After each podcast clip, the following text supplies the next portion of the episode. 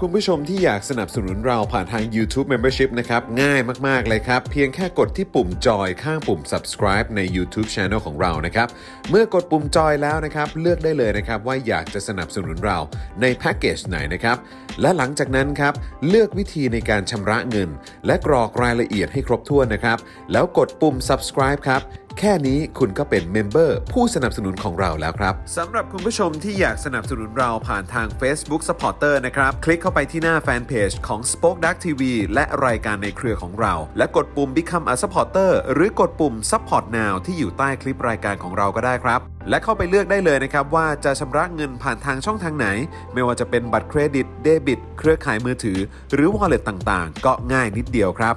พอคลิกเข้าไปแล้วก็อย่าลืมใส่ข้อมูลและรายละเอียดให้ครบถ้วนนะครับ พอครบถ้วนแล้วก็กดปุ่ม subscribe แค่นี้คุณก็เป็น supporter ของ Spoke Dark TV แล้วครับ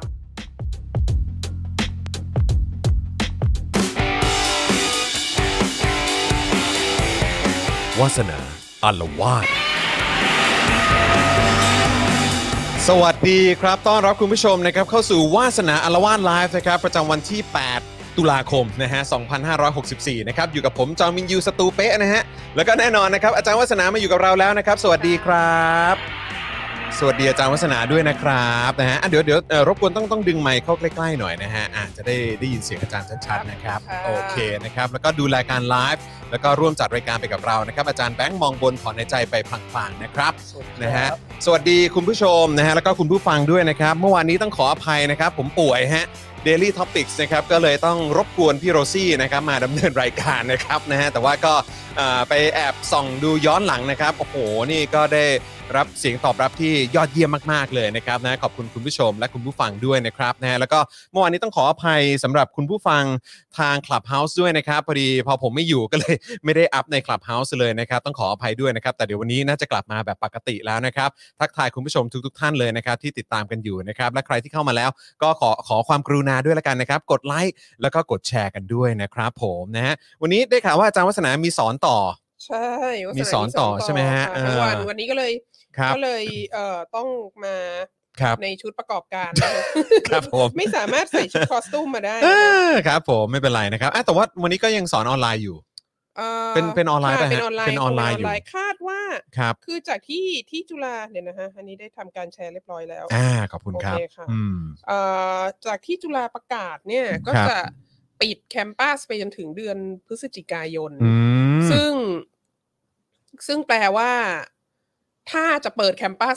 ให้เข้าไปเรียนได้เนี่ยก็คือต้นเดือนธันวา ครับ ซึ่งจุฬานี้ก็ใช้ใช้ปิดปิดเทอมที่เขาเรียกปิดเทอมอาเซียนน่ะนะครับ ผม ซึ่งหมายความว่า Final Week สอบ Final เนี่ยคือสัปดาห์แรกของเดือนธันวา อ่า ดังนั้นก็คือคือคาดว่าค่อนข้างจะเป็นที่แน่นอนแล้วว่าเทอมนี้ก็ก็ออนไลน์ทั้งเทอม ครับผมนะฮะก็ ไม่อยากให้เป็นอย่างนี้ไปนานๆ นะฮะ อยากให้กลับไปสอนในคลาสรูมหรือว่าในห้องเรียนได้ไวๆนะ ใช่ ครับนะฮะ ใช่ อืมนะฮะ ค่ะ อ่ะสวัสดีคุณผู้ชมด้วยนะครับที่เข้ามานะครับนะแล้วก็อยากจะอัปเดตด้วยนะครับสำหรับยอดของเราในวันนี้สำหรับผู้ที่สนับสนุนของเราแบบรายเดือนนะครับ อย่างที่บอกไปนะครับว่าเป้าหมายของเราคือ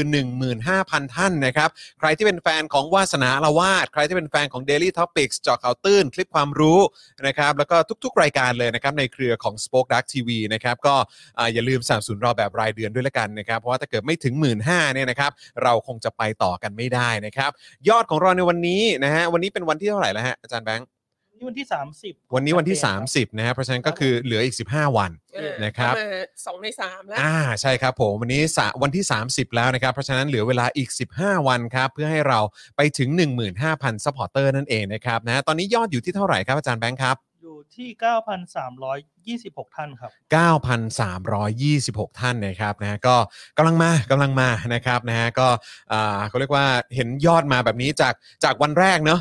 1,500 ซัพพอร์เตอร์นะครับตอนทีแรกเราก็อุ้ยแบบว่าจะยังไงดีเนาะแต่ว่าอยู่ดีๆก็พรวดขึ้นมานะครับตอนนี้ก็อยู่ที่ 9,000 กว่าแล้วนะครับนะฮะปลายทางของเราขั้นต่ำคืออยู่ที่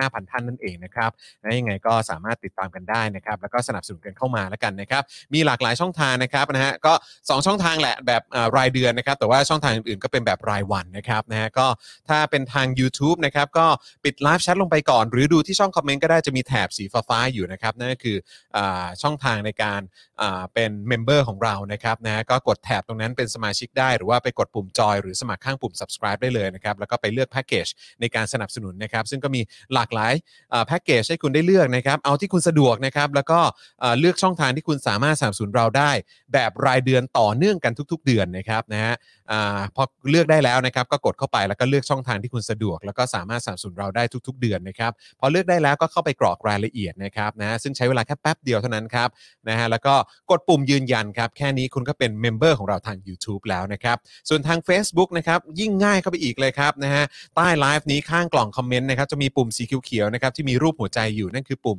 Supporter นั่นเองนะครับพอกดปุ่มนั้นนะครับซึ่งก็คือปุ่ม Become a Supporter เนี่ยนะครับก็เช่นเดียวกันนะครับเข้าไปเลือกวิธีการสนับสนุนเราแบบรายเดือนนะครับก็เลือกช่องทางที่คุณสามารถสนับสนุนเราได้ต่อเนื่องกันทุก ๆ เดือนนะครับนะฮะพอเลือกได้แล้วก็เข้าไปกรอกรายละเอียดนะครับนะฮะซึ่งก็เหมือนเหมือนกันกับ YouTube เลยครับนะฮะใช้เวลาแค่แป๊บเดียว 3-4 คลิกก็เสร็จแล้ว นะครับแล้วก็กดยืนยันแค่นี้คุณก็เป็นซัพพอร์เตอร์ของเราทาง Facebook แล้วนะครับนะฮะแล้วก็ยังมีช่องทางอื่นๆนะครับอย่างการสนับสนุนเราแบบรายวันก็มีนะครับผ่านทางบัญชีกสิกรไทยนะครับ0 6 9 8 9 7 5 5 3 9 หรือสแกน QR Code เบิร์นดาวเข้ามาก็ได้ครับ ส่งดาวเข้ามานะครับทาง Facebook นะครับนะหรือว่าจะสนับสนุนเราจากต่างประเทศนะครับผ่านทาง PayPal นะครับเดี๋ยวอาจารย์แบงค์จะแปะลิงก์ไว้ให้ในช่องคอมเมนต์นะครับรวมถึงนะฮะอ่าคุณสามารถไปช้อปปิ้งกันได้ที่ Spoke Dark Store ได้เหมือนกันนะครับผมนะฮะ อ่าคุณผู้ชมเริ่มเข้ามาแล้วนะครับ แล้วก็ทักทายอาจารย์วัสนากันเข้ามาเพียบเลยนะครับ จริง ๆ แล้วก็ อ่า หยอดกันเอาไว้ตั้งแต่คราวก่อนแล้วว่าน่าจะ ใช่ พูดถึงเรื่องราวเกี่ยวกับไต้หวัน ใช่ใช่ใช่ นะฮะเพราะว่าใกล้เข้ามาแล้วกับวันชาติของไต้หวัน ค่ะค่ะ ใช่ไหมครับ ใช่ นะฮะอ่าเดี๋ยวเดี๋ยวเรารอคุณผู้ชมอีกแป๊บหนึ่งนะครับนะฮะเมื่อกี้คุณลีส่งเข้ามาว่าอะไรนะ ผมแยกร่างแล้วนะปอลอถึงเวลาออกเดินทางแล้ว เดี๋ยวกลับมาดูย้อน หลังอ๋อโอเคครับผมนะฮะเอ่อคุณลีเขาก็ คุณลี่อยู่สิงคโปร์ อยู่สิงคโปร์ ป่ะใช่ไหม ทำงานหนักเลยช่วงนี้ สิงโป นะครับ เขาจะเริ่มแบบให้กลับไปทำงานที่ออฟฟิศได้แล้ว อ๋อเริ่มแล้ว ยัง ใช่ไหมครับ ไม่รู้สง อ๋อ สัย อ๋ออ๋อครับผม ค่ะเพราะว่าข่าวที่ตามมาตอนนี้ อืม ก็คือ ไต้หวันก็เริ่มเปิดบริษัทเริ่มเปิดทำการ อ่า แล้วบางส่วนนะเริ่ม ครั เริ่ บ มมี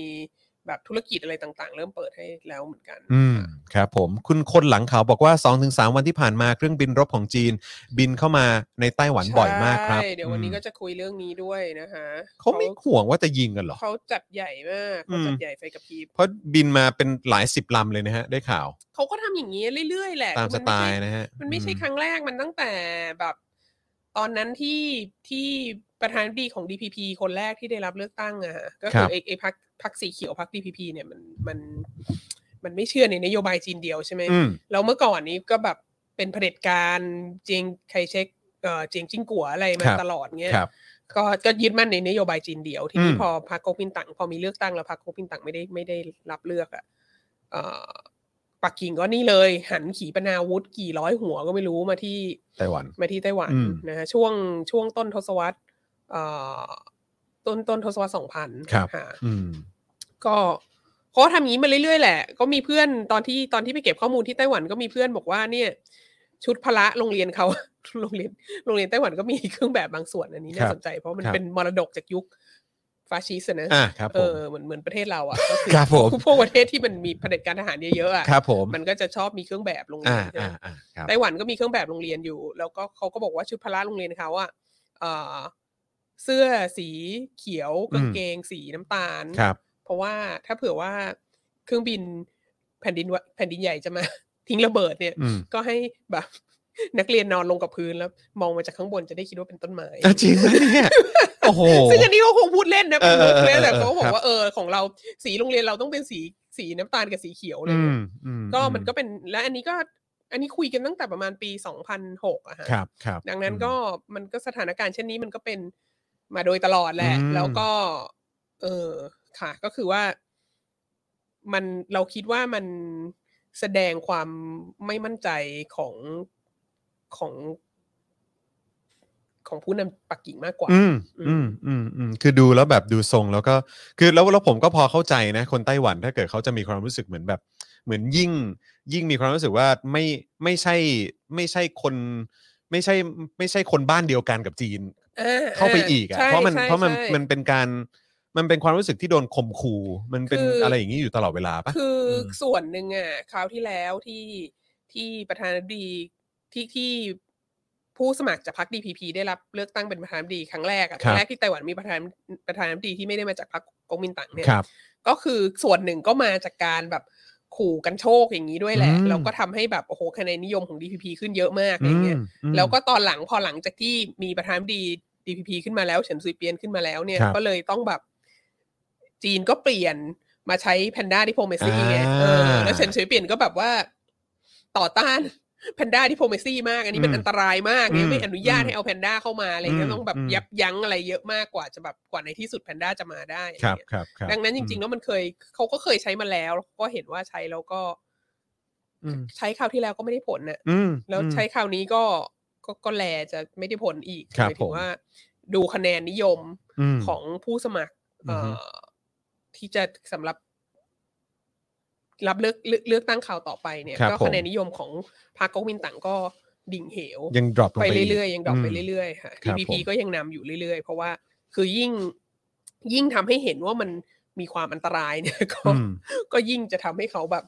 เอ่อประชาชนยิ่งรู้สึกว่าแบบเฮ้ยไม่ได้เราแบบ อืม เราจะใจอ่อนไม่ได้อะไรเงี้ย ว้าว เออ เออน่าสนใจมากเลยนะครับนะฮะเอ่อคุณจุธามาสวัสดีนะครับนะฮะทักทาย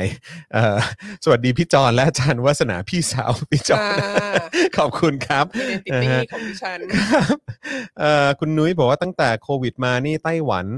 ได้อะไรนะ ได้ซีนนะฮะเอ เอ อ อ จีน ใช่ เสียเครดิต คิดว่าจีนไม่กล้าทำอะไรหรอกขู่ไปงั้นแหละเออครับผมนะฮะสวัสดีคุณยศยาด้วยนะครับ แล้วก็ขอบคุณด้วยนะครับที่มาเป็นเมมเบอร์ใหม่ของเรานะครับ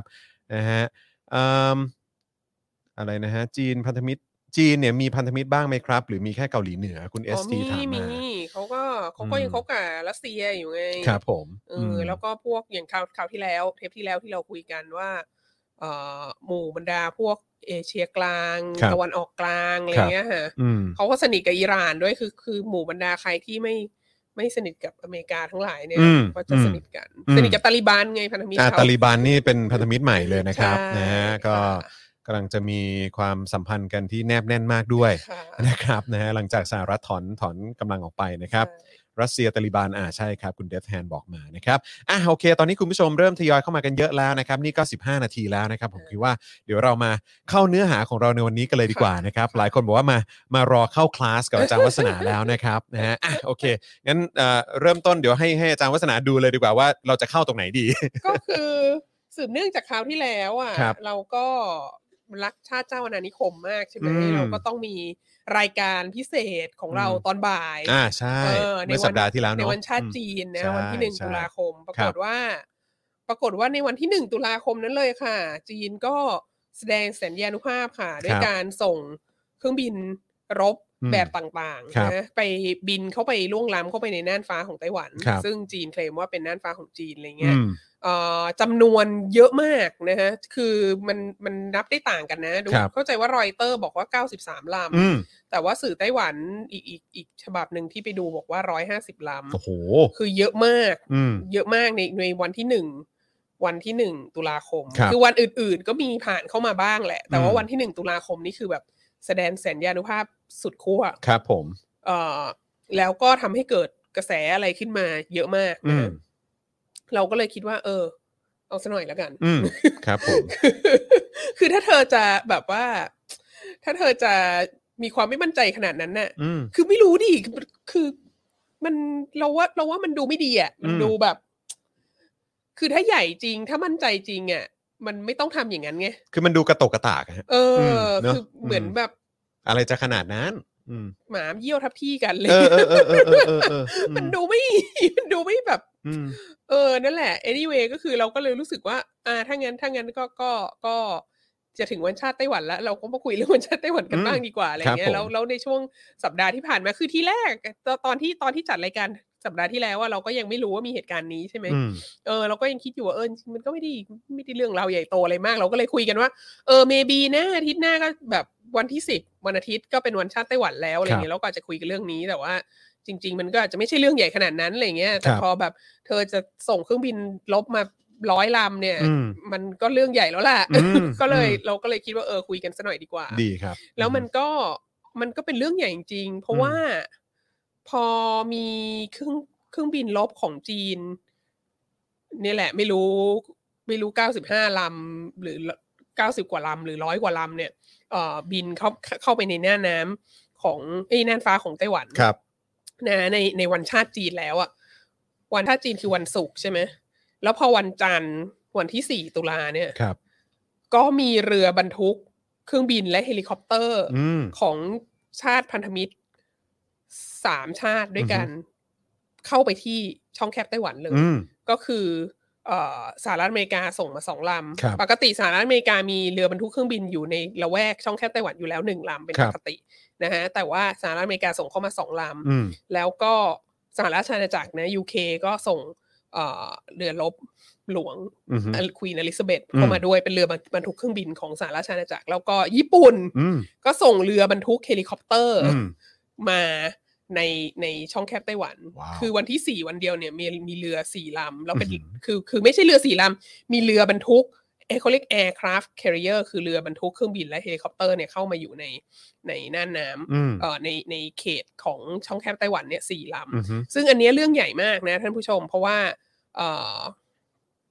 เอ่อท่านผู้ชมที่อาจจะไม่ไม่คุ้นเคยกับกับ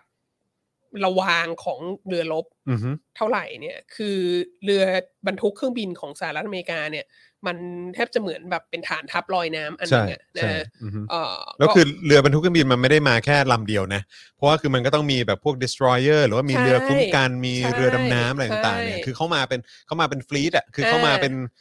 ใช้คำว่าเป็นฝูงแล้ว ใช่ใช่ใช่ เออใช่ แล้ว ไหมฮะ ก็ อืม แล้วก็บนเรือนั้นมันก็ต้องมันก็จะมีเครื่องบินเครื่องบินอยู่ มี ด้ เค วย รื่องบิใช่นไหม ใช่ครับ คือดี ผม ไม่ดีอ่ะนับบรรดานับปริมาณเครื่องบินที่อยู่ตรงนั้นเนี่ย อืม มันก็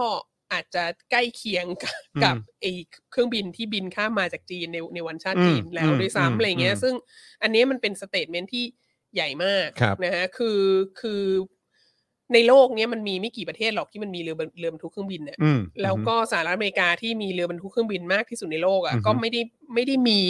หลายลำมากอ่ะ อืม ดังนั้นการเอาสองลำมาอยู่ตรงเนี้ย อือฮึ มันก็เรื่องใหญ่มาก อืมอืม สหราชอาณาจักรก็ยิ่งมีเรือบรรทุกเครื่องบินน้อยเข้าไปใหญ่เลย อืมอืมอืม แล้วเอามาอยู่ตรงนี้หนึ่งลำก็คืออ อฮึ แบบคืออันนี้เรื่องใหญ่มาก อันนี้ อืม อันนี้ไม่ใช่แค่แบบส่งฟริเกตหรือส่งเรือเรือลบอะไรธรรมดามาวิ่งอยู่ในทะเลจีนใต้แบบ อือฮึ ที่เกิดมาก่อนหน้าเนี้ย ไม่ อือฮึ ไม่ อือฮึ ไม่ใช่เรื่องนั้น อันนี้มันเป็นเรื่องของการเอาเรือบรรทุกเครื่องบินมา ซึ่ง ค มันรับ เหมือนแบบเอาเอาเอาเอาแสนยานุภาพทางทะเล อืม จำนวนสำคัญมากของตัวเอง อื อะ่ะ ม ไปอยู่ตรงนั้น ครับ นะฮะซึ่งก็อันนี้ก็คิดว่าเป็นเป็นเอ่อการตอบโต้ที่ค่อนข้างชัดเจน อืม ว่าว่าว่าเขาคิดยังไง ครับ นะฮะ อืม เอ่อในขณะเดียวกันน่ะก็มันก็มีท่าทีอะไรคือคือ มันมันมีท่าทีจากหลาย ๆ ฝ่ายที่ออกมาจากเรื่องเนี้ยที่ค่อนข้างน่าสนใจ อืม นะฮะก็คือ เอ่อในขณะที่ เอาเอาเอาของฝั่งไต้หวันก่อนละกัน ไต้หวันเนี่ยก็พอพอพอเกิดเหตุเมื่อวันที่หนึ่งตุลาขึ้นมาเนี่ย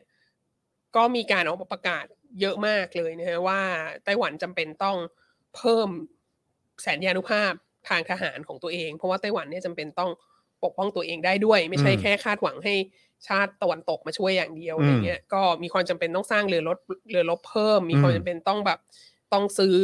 เอ่ออาวุธเพิ่มต้องเตรียมพร้อมอยู่เสมอ เพราะว่ามันเป็นอันตรายที่ อืม แท้จริงอะไรเงี้ย อืม แล้วก็เอ่อรัฐมนตรีกลาโหมของไต้หวันก็บอกว่าเอ่อแสนยานุภาพทางทหารของแผ่นดินใหญ่เนี่ย มันก็เพิ่มมากขึ้นเรื่อยๆเรื่อยๆเรื่อยๆเรื่อยๆทุกทีนะฮะแล้วก็แล้วก็มีแนวโน้มใน ซึ่งส่วนทางกับสภาพเศรษฐกิจนะ อืมอืม เอ่อแต่ว่ามีแนวโน้มว่าภายในปี 2025 เนี่ยเอ่อจีนจะอยู่ในสภาวะพร้อมที่สามารถข้ามมายึดไต้หวันได้ อืมอืม เลยทันทีอะไร ครับ เงี้ย ครับ ซึ่งเราคิดว่านี่มันเป็นสเตทเมนที่ประหลาดนะ อืมอืมอืม เราคิดว่ามันเป็นสเตทเมนที่ทำออกมาเพื่อเพื่อให้ความชอบธรรมกับการซื้ออาวุธเพิ่ม อืม อะไรเงี้ยซึ่ง อืม โอเค ถ้าเราถ้าเราเป็นไต้หวันนะถ้าเราถ้าเราแบบว่ามีอยู่ในสถาสภาพที่ว่ามีเรือรบเอ้ยมีเครื่องบินรบจากจีนข้ามมาเป็นจะร้อยลำเนี่ย ครับ เอ่อแล้วเนี่ยในหนึ่งวันเนี่ย เราก็เราก็คิดว่ามันก็ justify พอสมควรในการที่จะซื้อซื้ออาวุธเพิ่มแหละ อืม เออ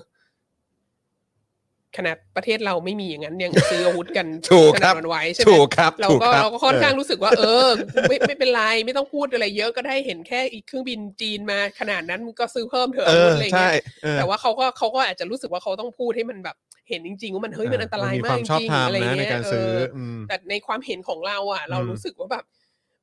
จริง ๆ จีนมันก็มีขีดความสามารถในการข้ามมาไต้หวันตั้ง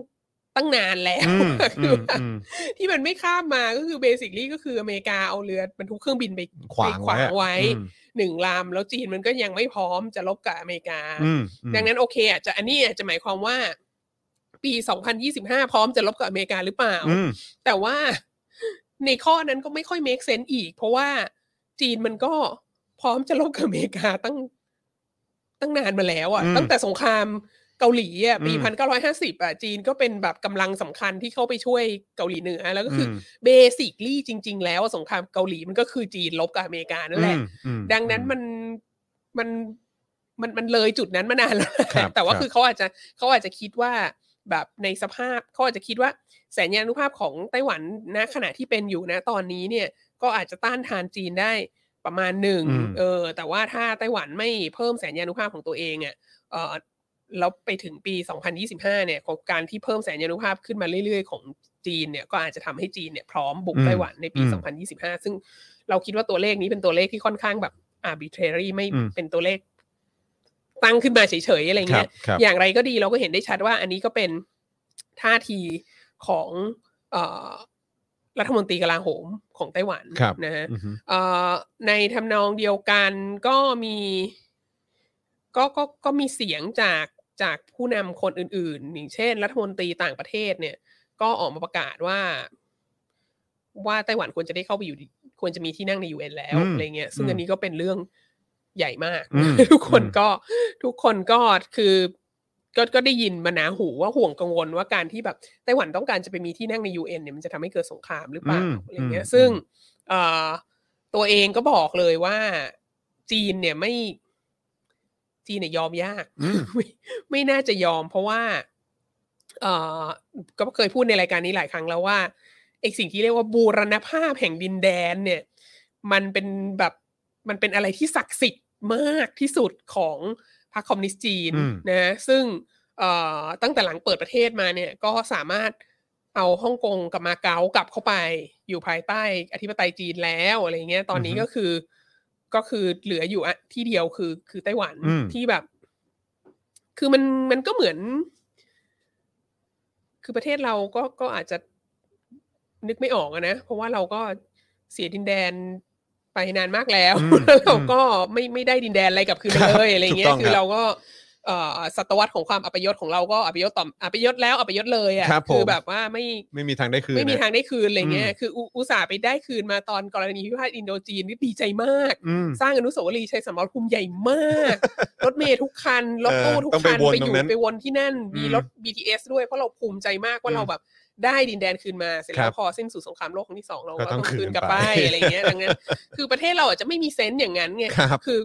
เราประเทศเราจะไม่ค่อยเก็ตเรื่อง อืม ศตวรรษแห่งความอัปยศเพราะ คว่าขรับอ ผ ง ม เรามัน อยู่แล้วอยู่เลย มัน ครับ มันมัน อื ไปเรื่อยๆไงมัน ครับ ไม่มี ผม มันไม่มีวันของการกู้กลับคืนมา ครับ ใช่ไหม ผม เออเรา อือฮึ เราเราไม่มีโอกาสได้กู้ชาติอะ อืม เพราะว่าเราไม่ อืม มีเราเราไม่เคยเป็นเมืองขึ้นของใคร อืม เราเสียแล้วเสียเลย แต่ว่า อืม ของจีนเนี่ยเขาเขาก็เคยมีเขตเช่า เคยมีญี่ปุ่นเข้ามา ยึดอะไร ยึ อ ด ย่างงี้อืม ประเทศเยอะมากอะไรเงี้ยแล้วก็แล้วก็มีฮ่องกงมีมาเก๊าใช่ไหมซึ่งเขาก็หลังสงครามโลกที่สองอ่ะเขาก็เอ่อญี่ปุ่นก็ออกไป แล้วก็มีการเจรจาอะไรหลายอย่าง ก็คือเขตเช่าของฝรั่งอะไรต่างๆ มันก็กลับเข้ามา อืม อยู่ภายใต้ที่ปไตยของจีนทั้งหมด แล้วก็นี่แหละปี 1997ฮ่องกงก็กลับมา 1999เอ่อมาเก๊าก็กลับมา ครับ ดังนั้นในในความคิดของเขาอะในความคิดของผู้นำจีนโดยเฉพาะผู้นำคอมมิวนิสต์จีนเนี่ย อืม คือ popularity ความชื่นชอบของประชาชนเนี่ย อืม เมื่อผู้นำสามารถเอาดินแดนที่เราเสียไปกลับคืนมาได้อะ อืม คือถ้าถ้าถ้าไปไปดูเอกสารไปดูข่าวสมัยเอ่อปีหนึ่งเก้าสามเก้าหนึ่งเก้าสี่ศูนย์ที่ประเทศเรามี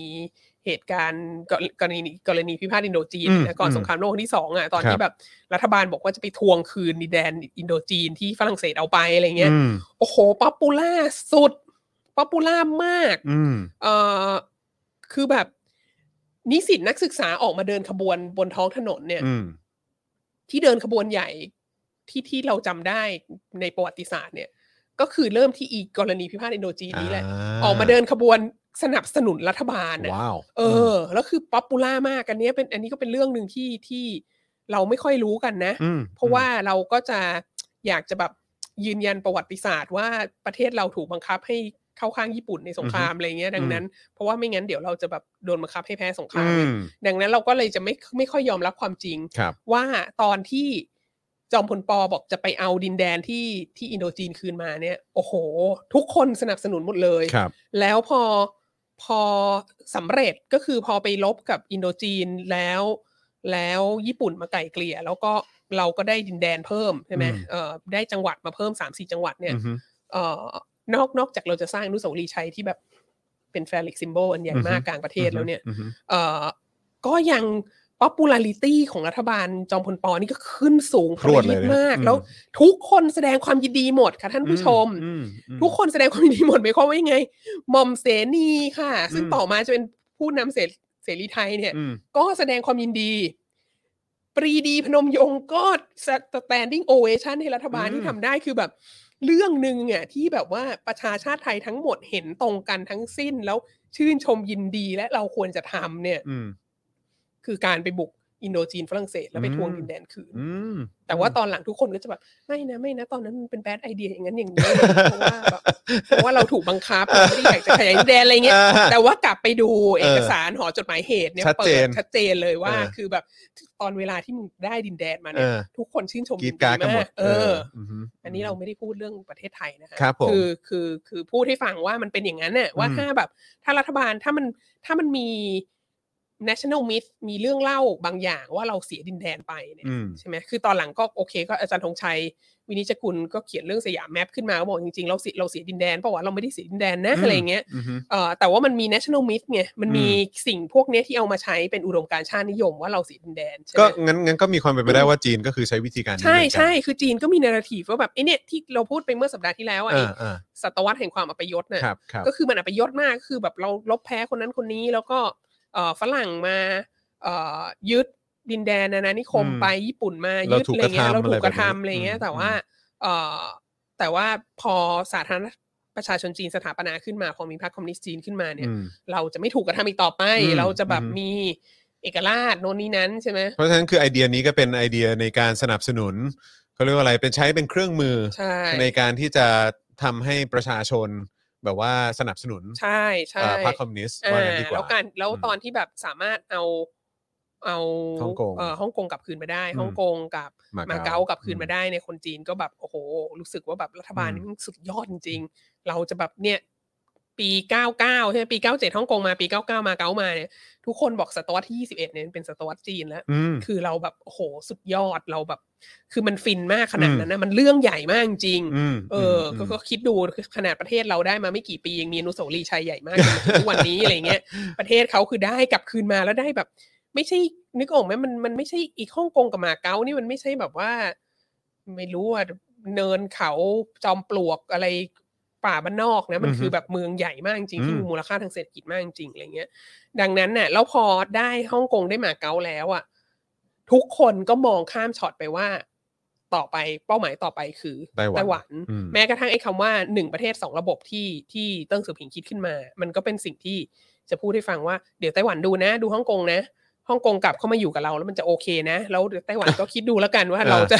มีดีล เอออ อะไรยังไงอะไรเงี้ยอันนี่เป็นออฟเฟอร์ของเราว่า อืม เราสามารถไต้หวันกลับเข้ามาเป็นหนึ่งประเทศสองระบบได้ดังนั้นน่ะอันเนี้ยมันคือไม่มีอะไรสำคัญสำหรับรัฐบาลพรรคคอมมิวนิสต์จีนมากกว่าการการได้ไต้หวันคืนมาแล้ว อืม นะจุดนี้นะฮะ อืมอืม แล้วก็ถึงแม้ว่าความเป็นไปได้ในการได้ไต้หวันคืนมาก็ก็ขึ้นลงต่างกันนะ คือหมายถึงว่า ทศวรรษที่สองพันเนี่ย ทศวรรษที่หนึ่งเก้าเก้าศูนย์แล้วทศวรรษที่สองพันเนี่ย คิดว่ามันค่อนข้างจะแบบแนวโน้มค่อนข้างจะสูงมากขึ้นเรื่อยๆ เพราะว่า อืม จีนก็ไปเอ่อสถาปนาความสัมพันธ์ทางการทูตกับประเทศในแอฟริกา และละตินอเมริกาหลายประเทศ ซึ่งถ้าเขาจะสถาปนาความสัมพันธ์ทางการทูตกับจีนเนี่ยก็เขาเขาก็ต้อง เขาก็ต้องไม่ไม่ยอมรับไต้หวันเป็นประเทศใช่ไหม อืม มันก็เกิดมากขึ้นเรื่อยๆ ประเทศที่มีสถานทูตไต้หวันอยู่อ่ะ มันก็น้อยลงน้อยลงน้อยลง อือฮึ น้อยลงเยอะมากอะใน อืม ช่วงทศวรรษพันเก้าร้อยเก้าสิบทศวรรษสองพันเนี่ย ครับ แล้วก็มันก็มีอยู่ช่วงหนึ่งที่เรามีความรู้สึกว่าไต้หวันควรจะแบบ ควรจะรีบยอมยอมไปตั้งแต่ตอนนี้ อืม เพราะว่าดีลดีลยังยังจะมีแต้มต่ออะไรบ้างอะไรเงี้ย เพราะว่าถ้าต่อไปอ่ะ ถ้าถ้าจีนสามารถแบบทำให้ไต้หวันไม่มีพันธมิตรเลยอะ่ะแล้วก็แล้วก็ท้ายที่สุดไต้หวันจะก็ก็ต้องยอมโดยที่ไม่มีแต้มต่อเลย อืม คือ อือฮึ คือมันมีบางช่วงนะในทศวรรษสองพัน อื ที่ ม ที่เรารู้สึกอย่างนั้นจริงๆอะ่ะว่าแบบ อืม มันมันโฮปเลสว่ะอะไรเงี้ย อืม แต่ว่าตั้งแต่ทศวรรษ 2010 มาเนี่ย มันก็เริ่มไม่เป็นอย่างนั้น อืม แล้วก็โดยเฉพาะปลายทศวรรษ 2010 ที่เราเห็นไม่ว่าจะแบบความไม่สงบอะไรที่เกิดขึ้นที่ที่ฮ่องกงอะไรเงี้ย แล้วก็พันธมิตรชานมที่เกิดขึ้นมาอะไรเงี้ย แล้วก็กระแสของกระแสชาตินิยมไต้หวันน่ะกระแสที่แบบกระแสที่ไม่ยอมรวมกับจีนเนี่ย การชนะการเลือกตั้งสมัยที่สองอย่างถล่มทลายมากของไช่ยิงเหวินน่ะคือ ครับ ประวัติศาสตร์ชาติไต้หวันน่ะตั้งแต่มีเลือกตั้งประธานาธิบดีมา ไม่เคยมีใครได้รับได้คะแนนเสียงเยอะเท่าไซยิงเหวิน อืม ในสมัยที่สองอ่ะนี่คืออ ม แบบยิ่งซูเปอร์โคตรแลนด์สไลด์อ่ะ อืม เอออ ม มันก็มันก็ทำให้สถานการณ์มันก็เปลี่ยนไปเยอะช่วง ค นี้ รับ แต่อย่างไรก็ดีอ่ะมันก็ยังเราคิดว่า เราคิดว่ารัฐบาลปักกิ่งอ่ะก็ถึงแม้ว่าความเป็นไปได้ในการจะเข้าไปในการจะเอาไต้หวันกลับเข้ามาอยู่ภายในอำนาจอธิปไตยของตัวเองเนี่ย จะเป็นไปได้ยากมากแล้วนะจุดนี้เนี่ย แต่ว่าเราคิดว่าเขาเรียกอะไร bottom line อันสุดท้ายอ่ะที่เขาจะไม่ยอมให้เกิดขึ้นคือ เขาจะไม่ยอมให้ไต้หวันมีที่นั่งในสหประชาชาติ อืม เด็ดขาด อันเนี้ยเราคิดว่า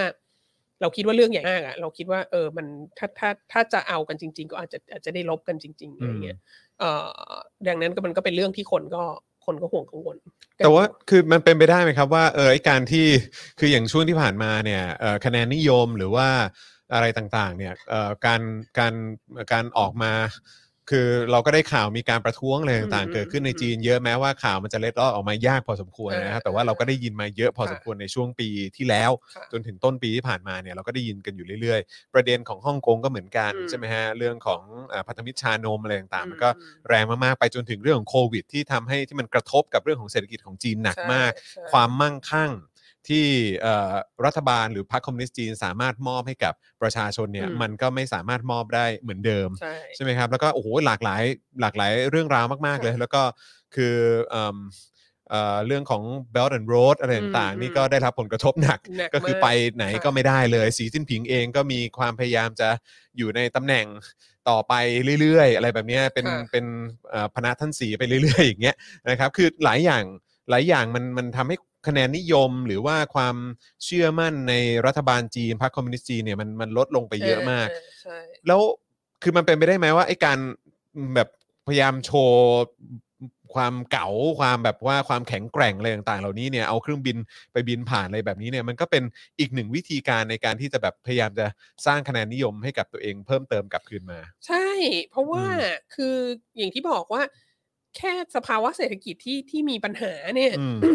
เอ่อก็ก็หนักมากอยู่แล้ว ครับ แล้วเราคิดว่าจริง ๆ แล้วสิ่งที่สิ่งที่เป็นอันตรายต่อความมั่นคงของรัฐบาลพรรคคอมมิวนิสต์จีน อือฮึ มากที่สุดอ่ะก็ อืม คือปัญหาทางเศรษฐกิจนี่แหละ นั่นแหละ ที่จะทำให้ประชาชนแบบไม่เอาแล้วอ่ะ มอืม แต่ยิ่งในขณะที่ปัญหาทางเศรษฐกิจก็ยังแก้ไม่ได้อ่ะ อือฮึ แล้วเกิดแบบต้องมาเสียหน้ากับการแบบว่าไต้หวันได้ที่นั่งในสหประชาชาติอะมัน ยิ่ จะ งเป็นเรื่องใหญ่ ทำให้แบบประชาชนแบบ โอเค เธอหมดความน่าเชื่อถือแล้วแหละอะไรเงี้ย ม และอันเนี้ยมันก็เป็นนาร t ทีฟของจีนมานะ คือเรารู้สึกว่าตั้งแต่โบราณกาลมาที่เขาแบบที่เขามีมีฮ่องเต้ใช่ไหม ครับ แล้วเขาก็เชื่อว่าฮ่องเต้เนี่ยเป็นโอรสสวรรค์ ค ที่ รับ ที่ได้อานัตสวรรค์มาปกครองใช่ไหม อืม แต่ว่าในในหลักการของจีนตั้งแต่โบราณกาลน่ะคือถ้าเผื่อว่ามันเกิดวิกฤตการณ์อะไรเยอะมาก มีโรคระบาด มีเอ่อภัยธรรมชาติต่างๆ ฝนแล้งอะไรโน่นนี่นั่น หรือว่ารบแพ้คนอื่นๆอะไรเงี้ยมันก็จะเป็นสัญญาณว่าสวรรค์ได้ถอนอานัตแล้ว อ่า และถ้าสวรรค์ถอนอานัตแล้วอ่ะประชาชนก็ลุกขึ้นกบฏแล้วก็ล้มราชวงศ์ได้แล้วก็ ว้า แบบ ว ไปหาไปหาคนใหม่มาเป็นฮ่องเต้ที่เป็นที่ได้อาณาสวรรค์จริงๆ อืม อะไรเงี้ยก็คืออ ม เขาก็จะเชื่อว่าแบบผู้นำกบฏที่แบบล้มล้มราชวงศ์ได้อะคนนั้นก็คือเป็นคนที่มีอาณาสวรรค์คนใหม่อะไรเงี้ย ม อืม ดังนั้น คือคือเราคิดว่า มันก็รัฐบาลเผด็จการของพรรคคอมมิวนิสต์จีน ซึ่งมันอยู่มาได้เป็นเจ็ดสิบกว่าปีแล้วเนี่ย มันก็อยู่ด้วยสัญญาประชาคมอะไรบางอย่างอะ่ะเออซึ่งสัญญาอันอันล่าสุดของเขาที่เขาบอกประชาชนก็คือว่า เราจะทำให้ความเป็นอยู่ของทุกคนดีขึ้น อืม เราจะแบบขจัดความยากจนออกไปจากจีนอะไรเงี้ย เราจะเศรษฐกิจจะโตขึ้นอะไรเงี้ย ซึ่งก็ก็ก็อยู่มาได้นานพอสมควรแต่ว่ามาถึงณจุดนี้เนี่ยมันไอ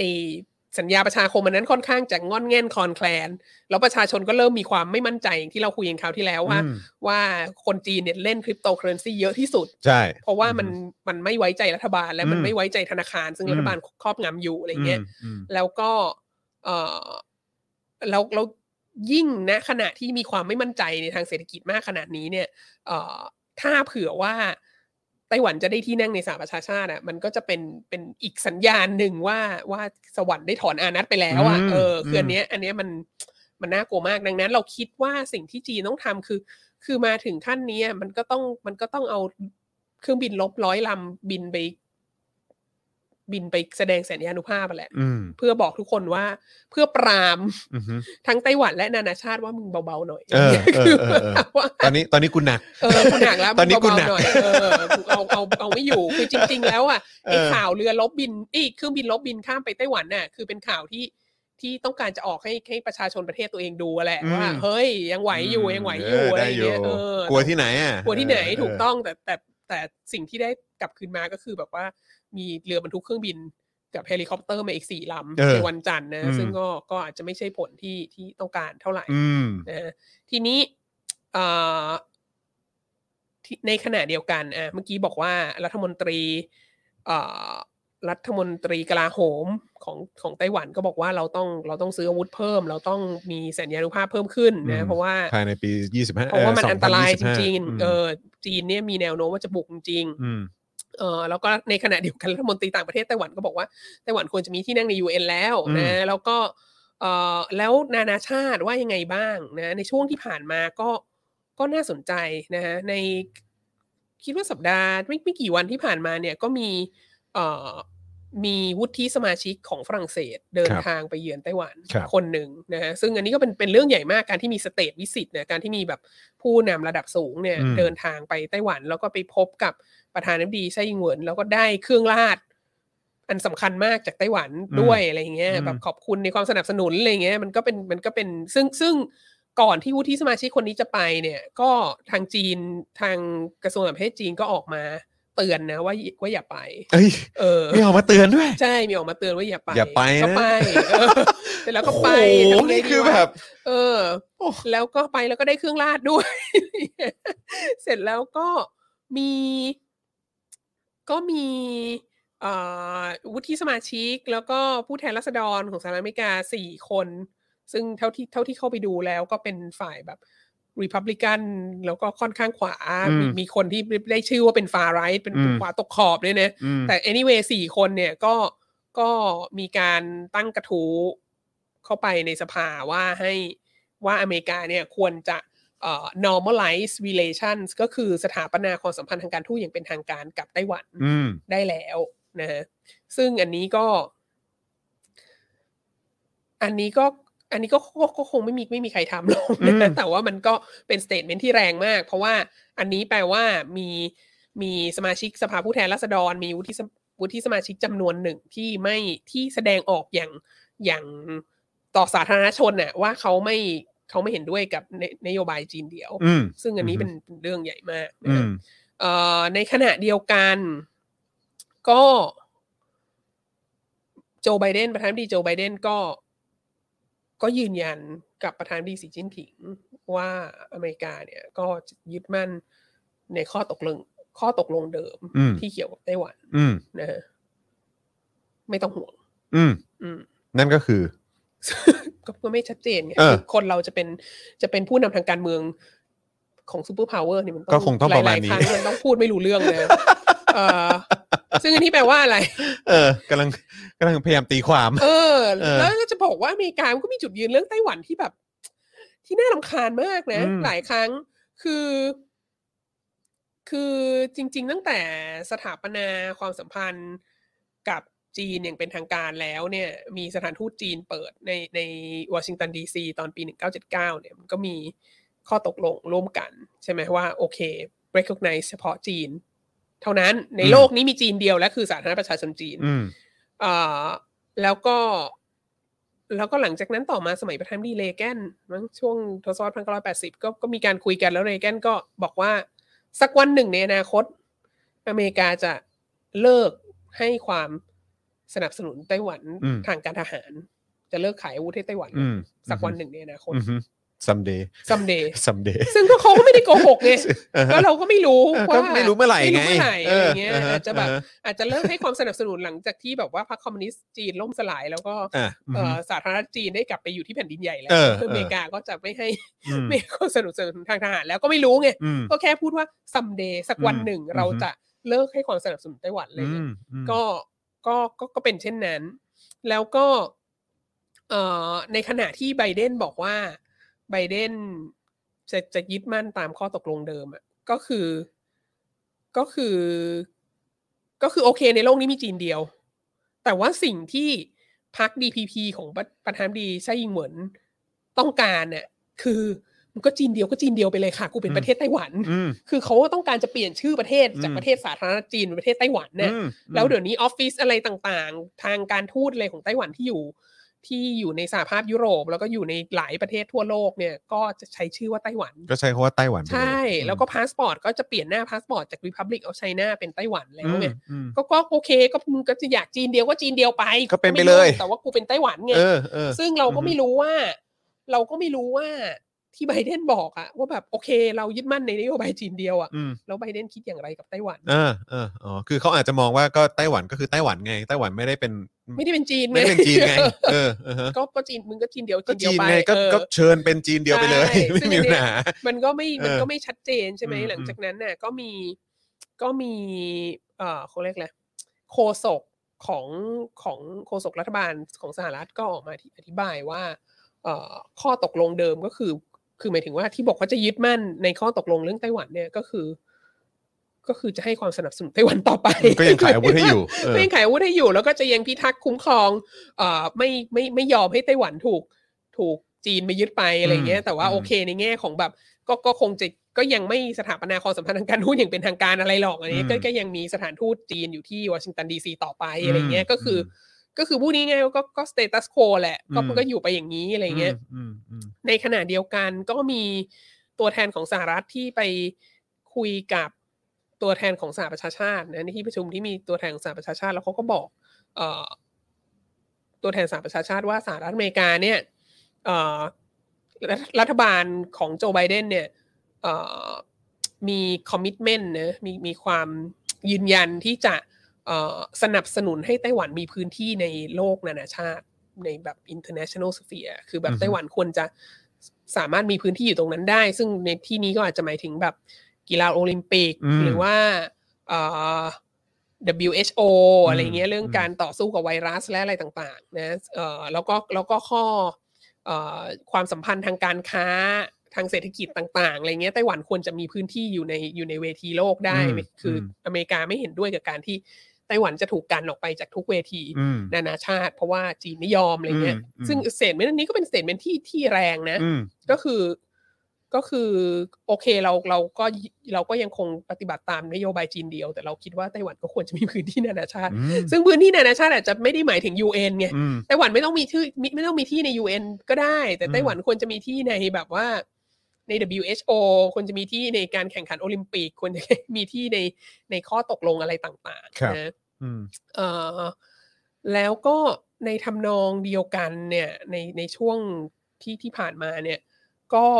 มีอีกประเด็นหนึ่งที่ที่ที่ที่กระทบกระเทือนเรื่องของจีนกับไต้หวันมากก็คือเอ่อไต้หวันเนี่ยตัวแทนของไต้หวันเนี่ย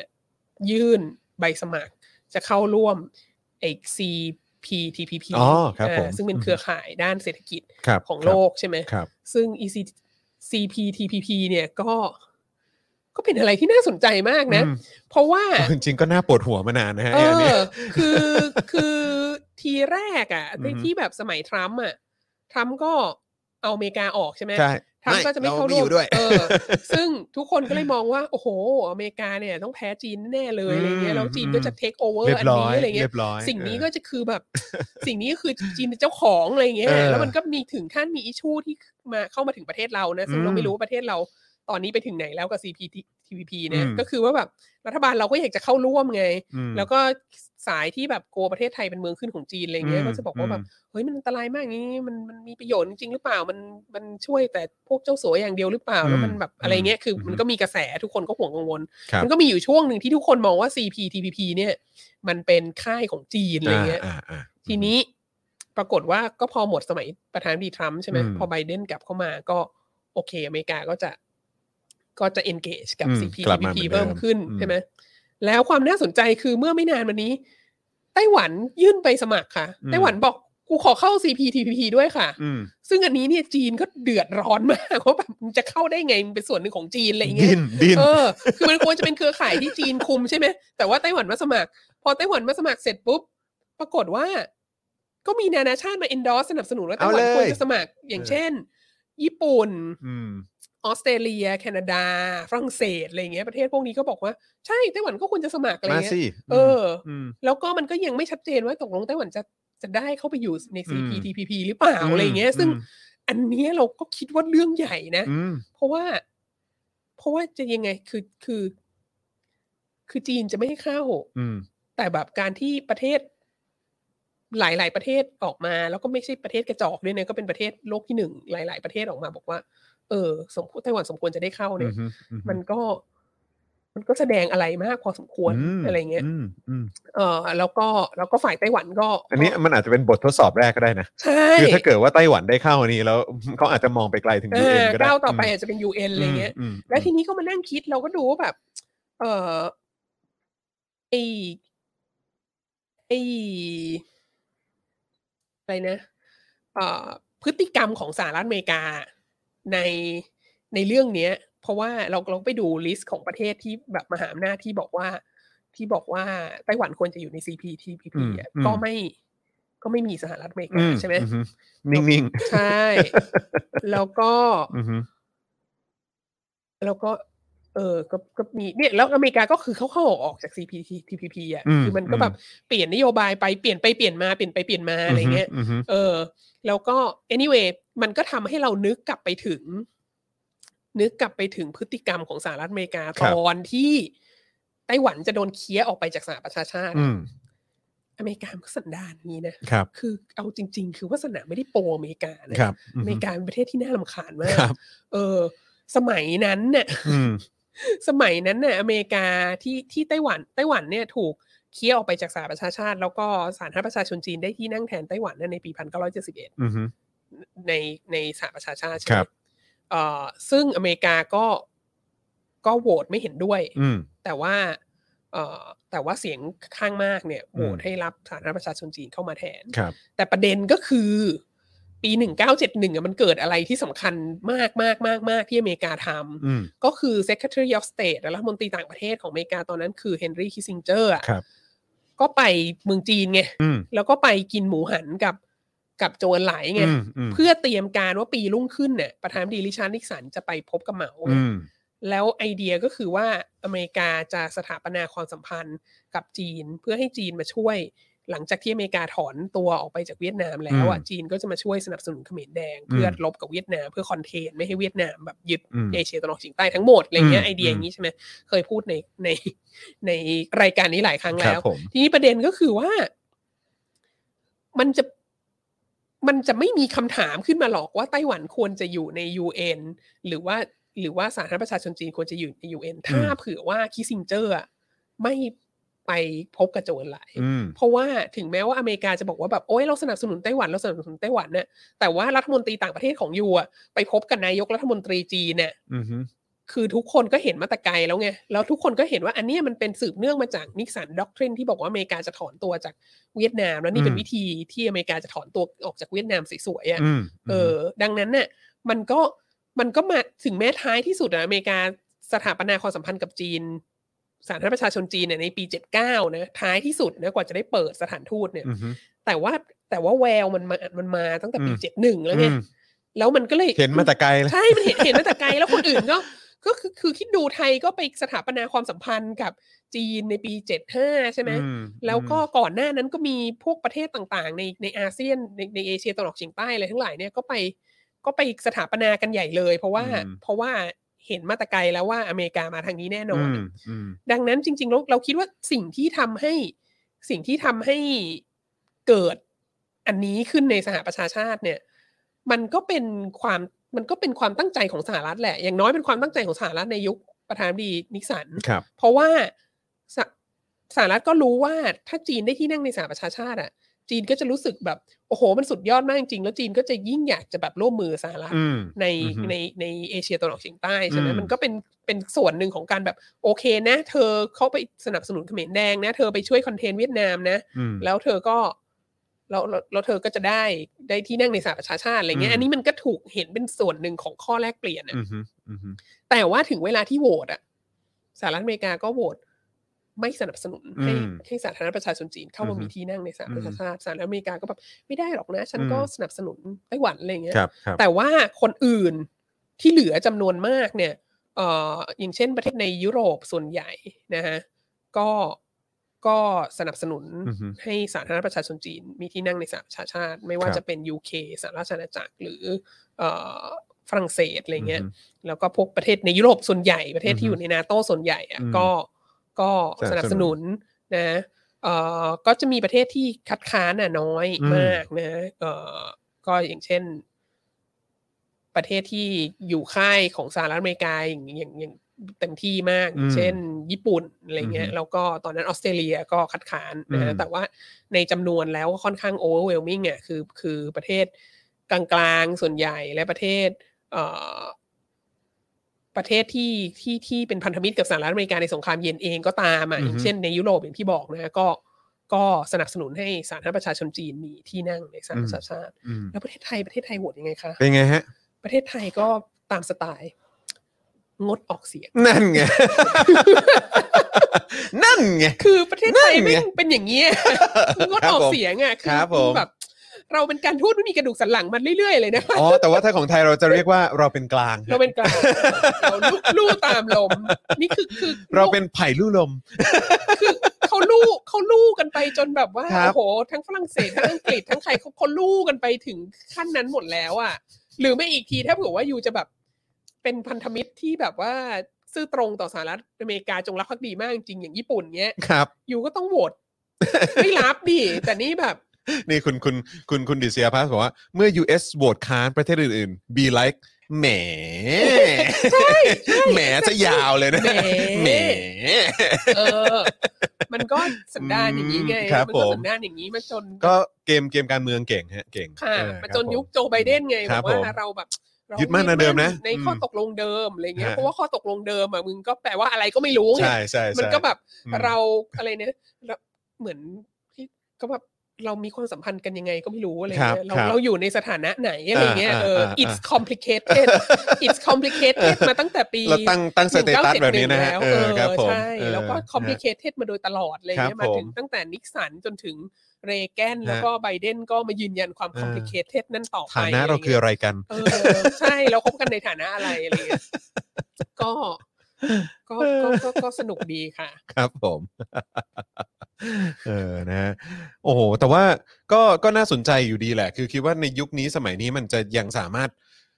มันจะทำสงครามกันอะไรกันแบบนี้ได้เลยแหละฮะ เพราะว่าคืออย่างวันก่อนก็ก็ลองลองอ่านอ่านแล้วก็ไปไปติดตามเกี่ยวกับเรื่อง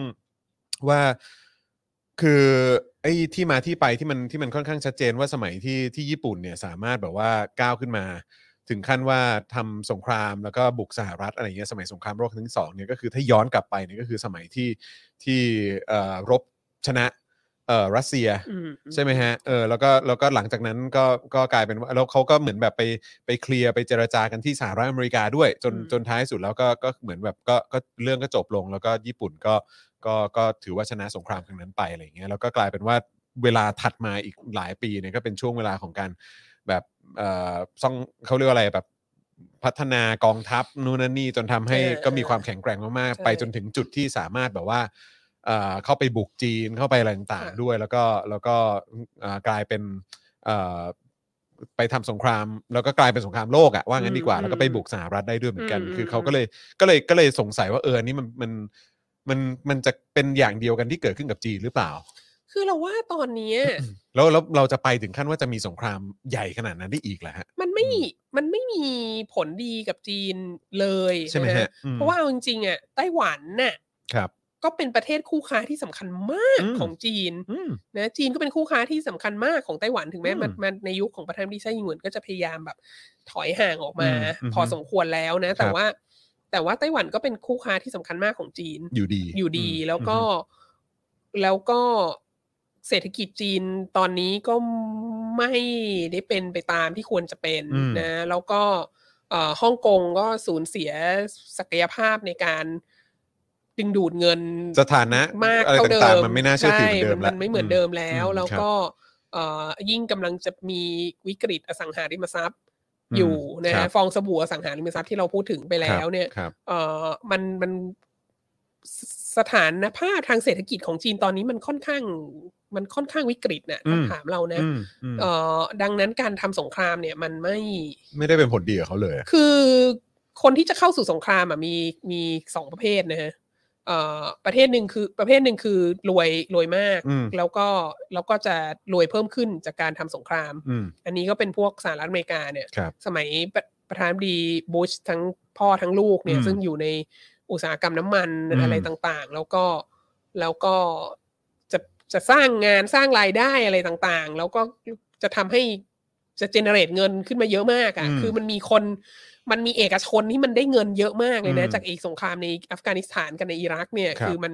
มันไม่เป็นผลดีต่อต่อประเทศชาติโดยรวมหรอก อืม แต่ว่ามันมันก็มีชนชั้นนำจำนวนมากที่แบบว่า ได้ประโยชน์ ได้ประโยชน์จาก อืม ตรงนี้อะไรเงี้ยเอ่อดังนั้นก็คือมันก็คนประเภทหนึ่งที่จะทำสงครามก็คือคนที่ รวยมาก คนที่รวยมาก อืม มีตังค์ที่จะทำแล้วก็มองสงครามเป็นการลงทุน อืม แล้วก็จะทำให้รวยขึ้นไปอีก อืม คนอีกประเภท คนอีกประเภทหนึ่งคือคนที่ไม่มีอะไรจะเสีย โอ้ คือคนที่แบบ เออ ไม่มีอะไรจะเสียจริงๆ อื อะ ม ก็เป็นพวกแบบระเบิดพีชีพอะ อืม ก็อย่างเงี้ยเป็นสไตล์แบบตาลิบัน อะไรนะไอซิสอะไรเงี้ย ที่แบบอยู่กันแล้วแบบว่าเราจะไปลบเพื่อที่ว่าถ้าเราตายแล้วเราจะได้เป็น เราตายแล้วเราจะได้ขึ้นสวรรค์หรืออะไรเงี้ยเอออ เพื่อดินแดนศักดิ์สิทธิ์ลบด้วยศาสนาลบด้วยอะไรอย่างเงี้ยนี่ อืม นี่คือคนที่แบบว่าไม่มีอะไรจะเสียแล้วอ่ะ อืม คือแบบ อืม หมดสิ้นหมดสิ้นทุกสิ่งอย่างแล้วก็ อืม ก็ก็อยู่ไปก็ตายเปล่าดังนั้น อืม ก็ ดังนั้นก็ไปลบเถอะอะไร อืม เงี้ย อืม ซึ่งเราคิดว่าจีนไม่ได้อยู่ทั้งในทั้งสอง ทั้งสองแบบเนอะ นี้ อืม ใช่ อืม เอ่อแล้วก็ถ้าถ้าถ้าจีนเข้าสู่สงครามเนี่ย สภาวะเศรษฐกิจที่มันวิกฤตอยู่แล้วอ่ะมันก็จะยิ่งวิกฤตหนักเข้าไปใหญ่ อืม แล้วก็เอ่อความไม่ไว้วางใจรัฐบาลของประชาชนเนี่ย มันก็ อือฮึ จะยิ่งเพิ่มขึ้น อืม ดังนั้นเราคิดว่าไม่น่า อืม ไม่น่าจะนำไปสู่สิ่งนั้น อืม แต่ว่าก็นานาชาติก็อาจจะควร คือเขาก็ต้องพยายามทำให้มันดูน่ากลัวพอที่จะป้องปรามนานาชาติให้แบบว่ามึงเบาๆหน่อยอะไร อืม เงี้ย อืม เอออย่าเยอะอะไร อื เงี้ย มอืม เพราะว่าเพราะว่าสิ่งที่เกิดขึ้นเนี่ยเขาคือเขาไม่เขาไม่ได้กลัวการลบกับ เราคิดว่าจีนไม่ได้กลัวการลบกับสหรัฐอเมริกาเท่าไหร่หรอก อืม เพราะว่ามันคงไม่เกิดขึ้น อือหือ แต่ว่าภาพที่จีนเสียหน้าในเวทีนานาชาติเนี่ มั ย นเกิดขึ้นไม่ได้ มันมันดูไม่ดีกับประชาชนของจีนเอง อ่า ซึ่ง อือฮึ ก็ไม่ค่อยมั่นใจในรัฐบาลอยู่แล้วอะไรเงี้ อื ย ม แล้วก็เดี๋ยวก็จะไม่มั่นใจยิ่งขึ้นอะไร อืม เงี้ยนะฮะ อืม เอ่อทีนี้มีมีอันสุดท้ายที่อยากจะพูดถึง เอ่อก็คือสุดยอดมากเลยประธานดีไช่ไช่ยิงเหวนเนี่ย อืม เขาเขียนบทความตีพิมพ์ลงในแมกกาซีน อืม เอ่อ Foreign Affairs ครับอือหือ แล้วเราเห็นแล้วแล้วเราอ่านแล้วเราแบบสุดเนี่ยคืออ ม ทำยังไงเราถึงจะ คือเข้าเข้าใจนะแบบ แบบระบบระบอบประชาธิปไตยเนี่ย ก็ ก็ก็มีการเลือกตั้ง แล้วการเป็นผู้นำประเทศที่ดี เนี่ย ก็ก็ไม่ได้จำเป็นต้องมีความเป็นนักวิชาการหรืออะไรจริงๆแล้วเรามีความรู้สึกว่านักวิชาการโดยมากเขาเป็นผู้นำประเทศที่ไม่ดีด้วย อืม ซ้ำอะไรเงี้ยอืม มันก็ควรจะแบบผู้นำประเทศ ก็ควรจะมีเขาเรียกอะไรเข้าใจประชาชนเข้าใจปัญหาของประเทศ แล้วก็ตัดสินใจเปลี่ยนเขาเรียกอะไรเอ่อแก้ไขปัญหาต่างๆของประเทศด้วยด้วยการตัดสินใจเชิงนโยบายที่มัน make sense อะไรเงี้ย อืม แต่ว่าเวลาเราเห็นผู้นำประเทศแสดงความฉลาดออกมา อือหือ มันก็แบบโหยอิจฉาจังเลยอะ ก็ก็ไม่แปลกครับ เออ เพราะว่าคือเราก็ เอ่อเราเราไม่เห็นความฉลาดของผู้นำประเทศนี้มา 8 ปีแล้วครับ เออแล้วมันแล้วมันเป็น มันกำลังจะหนึ่งทศวรรษแล้วนะฮะที่เราจะไม่มีผู้นำที่แสดงความฉลาดอะไรอะไรออกมาเลยแม้แต่นิดเดียวมาเป็นเวลา 8 ปีแล้วฮะ อืม แล้วก็กำลังจะเดี๋ยวใครจะไปรู้อาจจะ 10 ปีก็ได้ อืม คือคือนึกออกไหมในขณะที่ประเทศเราอ่ะ แบบว่า โอ้โห อะไรนะ คุยกับวัวฮะ ประเทศประเทศเรานี่นี่แบบของของฝ่ายอนุรักษ์นิยมนะ ฉลาดสุดหล่อสุดนี่คือ คืออะไรนะอภิสิทธิ์ใช่ไหม คอรับ ผม ภิสิทธิ์คุยกับสื่อต่างชาติเป็นภาษาอังกฤษได้เป็น โอ้ สำ โห เนียง ก็ อัง ถือก ว่า ฤษ สุด อะไร ยอด เงี้ยแบบ แล้ว โอ้โหมัน อืม หล่อมากมันเก่งมากเหลือเกิน ครับ อะไรเงี้ย ผม ซึ่งเราก็แบบ โซ เออคือ คือนะ เออ เออ อั อั นนี้คือ ไม่ไม่ไม่พูดแล้วกัน อัอันนี้คือสุดแล้วนะ อ่า อืม แต่ ครับ ว่าแต่ว่าของไต้หวันเนี่ย ประธานาธิบดีไส้หวนเนี่ย คือบทความที่เขาเขียนลงใน Foreign Affairs เขียนเป็นภาษาอังกฤษนะครับ แล้วก็คือภาษาอะไรที่ใช้คือถ้าคือถ้าดูแค่ภาษาเนี่ยก็แบบ โอ้โห โอ้โห คือเขียนดีเขียนดีมากอะ่ะมัน อืม คือเขียนแบบ เขียนแบบ เขียนแบบดูแล้วสามารถอยู่อยู่ในระดับเดียวกับกับเขาเรียกอะไรอะนักนักวิชาการหรือสื่อ เอ่อมืออาชีพที่ อืม เขียนบทความเลยอะมันเป็น อื้อหื บ อ ทความที่แบบโอเคอ่านแล้วรู้สึกว่าแบบไม่ไม่แปลงไม่รู้สึกว่ามันเป็นบทความที่แปลมาจากภาษาต่างประเทศหรืออะไรเงี้ยคือมัน อืม บทความที่แบบโอ้โห อ่านแล้วสมูทมาก อืม แล้วก็ อืม นอกจากเรื่องภาษาแล้วเนี่ย ข้อความเอ่อสารที่สื่อในบทความนั้นเนี่ยก็สตรองมาก อืม สตรองมากจริงๆแล้วก็ เออก็ก็ก็อ่านแล้วก็แบบประทับใจมากอ่ะ ครับ อ่านแล้วถึงขั้นมีความรู้สึกว่า คือกูไปโอนสัญชาติเป็นไต้หวันได้ไหม คือแบบ เออ อยากมีประธานาธิบดีอย่างนี้บ้าง เอ อ่ะ อ ทำไมแบบ เออ เออ แล้วนึกออกไหมแบบพวกพวกคอนเซอร์วทีฟพวกพวก นั่นแหละ ประเทศเราอ่ะ อืม ก็จะชอบบอกว่าแบบประชาธิปไตยไม่ดีหรอกนะ เพราะว่าแบบประชาชนส่วนใหญ่มันโง่แล้วมันก็จะเลิกเลือกคนโง่ๆมาดูซิมีแบบว่าฟิลิปปินส์ก็ได้ดูแตเต้อเมริกาก็ได้ทรัมป์โน่นนี้นั้นอะไรเงี้ยแบบว่าถ้าเป็นประชาธิปไตยให้คนส่วนใหญ่เลือกแล้วมันก็จะได้ประชาได้ผู้นำโง่ๆอะไรเงี้ย อืม ซึ่งแบบผายมือมาที่ผู้นำคนปัจจุบันของไทย อืม ผายมือไปที่ประธานาธิบดีไส้หงวน อืมครับผม คนหนึ่งเลือกตั้งจากประชาชน ครับ แลนด์สไลด์มาก อืม นะและอีกคนหนึ่งคือแบบว่าอะไรของมึงเนี่ย อืมครับผมเขียนครับผมพูเขีย ด น กับพูดกับวัวอยู่ ครับผมพูดกับวัวอยู่ฮะ แล้วก็กำลังนั่งนั่งเซ็นเอกสารด้วยสีเทียนอยู่ฮะ เออ เออ ใช่ต้องส่งมาโฮมสกูลกับลูกคุณจอ เออ คือแบบว่าคือในมืออย่าถือปากกานะมึงถือ เออ เครยอนเถอะ ถือ crayon เออมึงถือเครยอนเถอะไอ้เหี้ยคือแบบว่า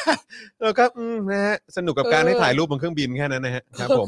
ก็ไม่เข้าใจความแบบความถ่ายความปิดทองหลังพระ เออ แต่ว่าแบบถ่ายรูปบนเครื่องบินอะไรเงี้ย อืม คือทำไมมึงไม่ทำในห้องทำงานที่ปกติทำไมมึงจะต้องมาทำบนเครื่องบินอะไรเงี้ อื ย ม แบบ เอาเถอะค่ะ ค่ะประเด็นก็คือว่าเอ่อบทความเนี้ยที่ที่ตามที่ไซยิงเหวินเขียนแล้วก็ตีพิมพ์ในวารสาร อือฮึ เอ่อ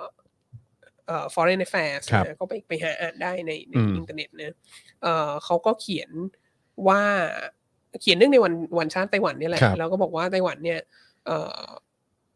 ไต้หวันเนี่ยเป็นหลักฐานที่แสดงให้เห็นในโลกนี้ว่าประชาธิปไตยอ่ะมันเวิร์ก อืม อืมเอ่อในขณะที่ในขณะที่เนี่ยเกิดวิกฤตโควิด -19 ขึ้นมาเนี่ยแล้ววิกฤตโรคระบาดเนี่ยเราก็เราก็เคยคุยกันในในรายการนี้นะว่า ครับ วิกฤตโรคระบาดเนี่ยมันทำให้ต้องมีการควอรันทีน ต้องมีการล็อกดาวน์ต้องอะไรต่างๆ แล้วก็ก็ทำให้หลายคนคิดว่ารัฐบาลเผด็จการเนี่ยจะเด็ดเด็ดขาดกว่าและ ควบคุม ควบคุมสถานการณ์ได้ดีกว่า แต่ว่าไต้หวันเนี่ยก็แสดงให้เห็นว่ารัฐบาลประชาธิปไตยอ่ะก็สามารถที่จะควบคุมสถานการณ์ได้ดีด้วย อืม เช่นเดียวกันอะไรเงี้ยแล้วก็เอ่อไต้หวันก็ผ่านร้อนผ่านหนาวผ่านเอ่อเหตุการณ์ต่างๆ มาเยอะแยะมากมาย แล้วก็ยังคงเป็นเอ่อเป็นประชาธิปไตยอยู่ได้นะฮะแล้วก็เอ่อในยุคที่ในในยุคเนี้ยที่มันมีความไม่มั่นคงอะไรหลายอย่างมาก แล้วก็ประเทศที่ เอ่อเป็นเผด็จการ เนี่ย อืม ก็ขึ้นมามีอิทธิพลทางเศรษฐกิจ เยอะมาก อื เนี่ย ม เอ่อไต้หวันก็ยังคงมั่นคงและมั่งคั่งต่อไป อืม ไต้หวันเป็นสัญลักษณ์ให้เห็นว่า เอ่อประชาธิปไตยเนี่ยมันเวิร์ก อืม จริง อื ๆ ม นะฮะแล้วก็ไต้หวันก็เป็นสัญลักษณ์ให้เห็นว่า คือแบบ มันไม่จริงหรอกที่บอกว่าประชาธิปไตยเป็นเรื่องของชาติตะวันตกหรือ ครับ หรือความเป็นจีนไม่สามารถเป็นประชาธิปไตยได้ อืม อะไรเงี้ยคือแบบไต้หวันก็เป็นเป็นสัญลักษณ์ที่ทำให้เห็นว่าว่าประชาธิปไตยเนี่ยมันมันใช้ได้ อืม มันมันเหมาะสมมันดีที่สุดแล้ว อื อ ม ย่างเงี้ย อืม แล้วก็เอ่อแล้วก็นานานาชาติที่เป็นที่ที่อยู่ในโลกเสรีเนี่ยก็ก็พากันมาสนับสนุนไต้หวันนะ อืม การมีอยู่ของไต้หวันเนี่ยเพราะว่าเอ่อเพราะเพราะว่าก็เชื่อมั่นในประชาธิปไตย อืม แล้วเขาก็แล้วเขาก็ทิ้งท้ายไว้ตอนจบ ซึ่งเราคิดว่ามันสตรองมากจริงๆก็คือเขาบอกว่าไต้หวันน่ะเป็นฟรอนต์ไลน์ อืม ของการต่อสู้ระหว่างระหว่างประชาธิปไตยกับเผด็จการ อืม แล้วถ้าเผื่อว่าไต้หวันเนี่ย ถ้าเผื่อไต้หวันถูกทำให้ล่มสลายลงอะ่ะ ถ้าเผื่อพูดง่ายๆถ้าสสาธารณรัฐประชาชนจีนมายึดไต้หวันไป ถ้าไต้หวันกลายไปอยู่ภายใต้การปกครองของของคอมมิวนิสต์จีนเนี่ย มันก็จะมันก็จะไม่มี มันก็จะเป็นเขาเรียกอะไรเป็น the beginning of the end เนี่ย อืม คือแบบว่ามันก็จะต้องกระทบกระเทือนคนอื่นๆ อีกเยอะแยะมากมาย อืม มันก็หมายความว่า มันก็หมายความว่าโลกเสรีเนี่ยไม่สามารถที่จะปกป้องเอ่อประการด่านสุดท้ายอันนี้ไว้ได้ อืม แล้วก็ในในการขยายมันมันหมายความว่าเอ่ออิทธิพลทางเศรษฐกิจของประเทศเผด็จการเนี่ยมันมันมีอำนาจมากกว่ามากกว่าประชาธิปไตยมากกว่าสิทธิมนุษยชนอะไรอย่างเลย อืม ดังนั้นน่ะนานาชาติอ่ะคือไต้หวันก็มุ่งหวังที่จะที่จะยืนอยู่บนลำแข้งของตัวเอง อื นะ ม ไต้หวันก็จะจะต้องพยายามปกป้องตัวเองให้ได้มากที่สุด แต่ว่า อือฮึ นานาชาติก็รู้ไว้เถอะว่า ถ้าไต้หวันล้มเมื่อไหร่อะมันก็เดือดร้อนเหมือนกั อื น ม อะไรเงี้ยเอออมซึ่งเราคิดว่าอันเนี้ยมันเป็นสเตทเมนที่สตรอง อืม มากแล้วในในช่วงเวลาเดียวกัน ในในสองสามวันได้ไล่กับเวลากับที่ไอ้บทความนี้ออกมา ก็เกิดเหตุการณ์ที่ที่ฮ่องกงเมื่อสัปดาห์ที่แล้วนะมีการยุบมีการสลายตัวของเอ่อสหภาพแรงงาน อืม ที่ใหญ่ที่สุดและเก่าเก่าแก่ยาวนานที่สุดของฮ่องกงนะ อืม ก็สลาย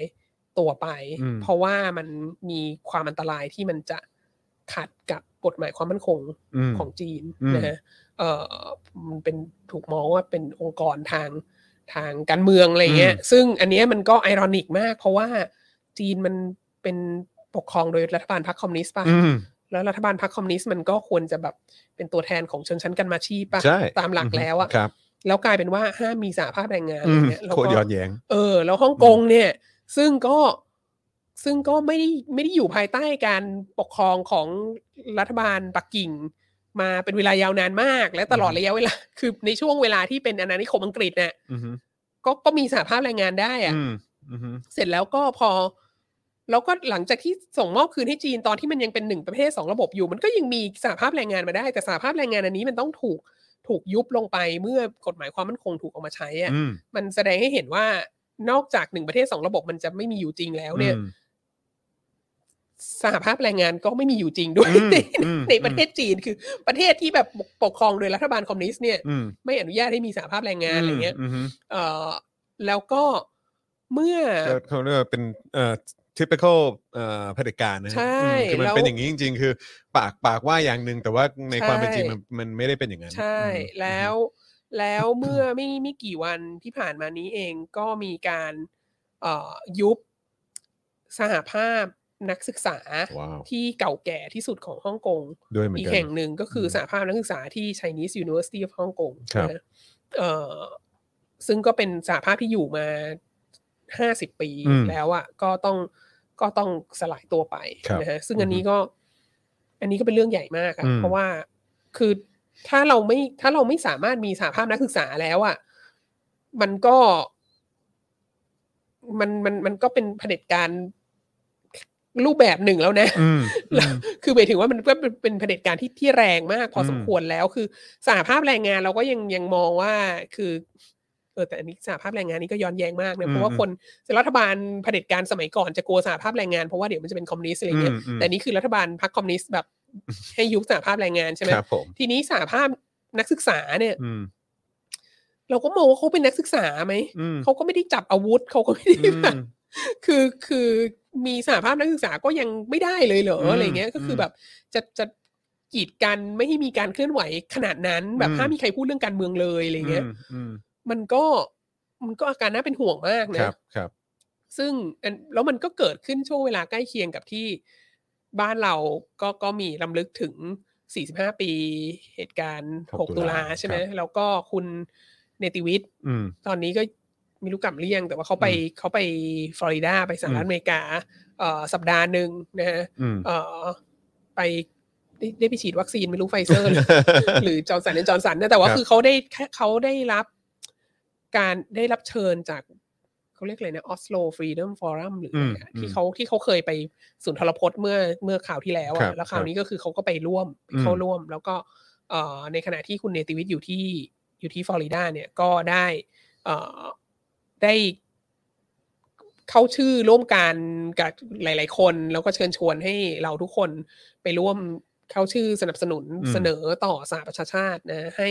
วันที่ 6 ตุลาเนี่ย เป็นวันเรียกวันอะไรนะ เหมือนคล้าย ๆ แบบวันพิทักษ์การเคลื่อนไหวของนักศึกษา อืม สากลอะไรอย่างเงี้ยคือแบบนักศึกษาควรจะสามารถมีการเคลื่อนไหวได้ อืม เอ่อโดยปลอดภัยไม่ต้องมาโดน โดนยิงอะไร ยิง นี้ โดนฆ่าโดนทำร้ายเหมือน อืม เหมือนที่เกิด โดน ขึ้น เออใช่ครับ เอ่อใน อืม ที่ที่ธรรมศาสตร์เมื่อวันที่ ครับ 6 ตุลา2519 อ่ะ ครับ เอ่อก็ก็ก็ก็ก็เป็นเป็นอีกเป็น movement ใหม่ อันหนึ่ง อืม ที่เกิดขึ้นมา ซึ่งซึ่งมันมันก็บังเอิญพอดีที่ที่เราเห็นการปิดตัวลงของสหภาพนักศึกษาที่ ในฮ่องกง ที่ฮ่องกงแล้วแล้วมันก็เลยทำให้เห็นว่า เออ รัฐเผด็จการน่ะมันมันกลัวนักศึกษาจริงๆเนอะ มาก เอออ ม รัฐเผด็จการเนี่ยจะจะคือการเคลื่อนไหวของนักศึกษาที่คนรุ่นใหม่ที่ที่ที่หลาย ๆ คนก็จะบอกว่าตอนนี้แผ่วไปแล้วอย่างนั้นอย่างนี้ อืม อย่างโน้นน่ะ อือฮึ แต่ว่าประเด็นก็คือว่า ถ้าแผ่วไปแล้วอ่ะ มันไม่มีความจำเป็นต้องปราบปรามไง อืม เออถ้าแผ่วไปแล้วมันจะไม่มีแบบว่าความชักเข้าชักออกของผู้บริหารธรรมศาสตร์ว่าจะให้ อืม จัด 6 ตุลาหรือไม่ให้จั ใช่ ดอะไร ใช่ เงี้ย ใช่ คือ ใช่ คือถ้าแผ่วไปแล้วถ้าไม่กลัว อืม การลำลึกถึง 6 ตุลานี่มันไม่ใช่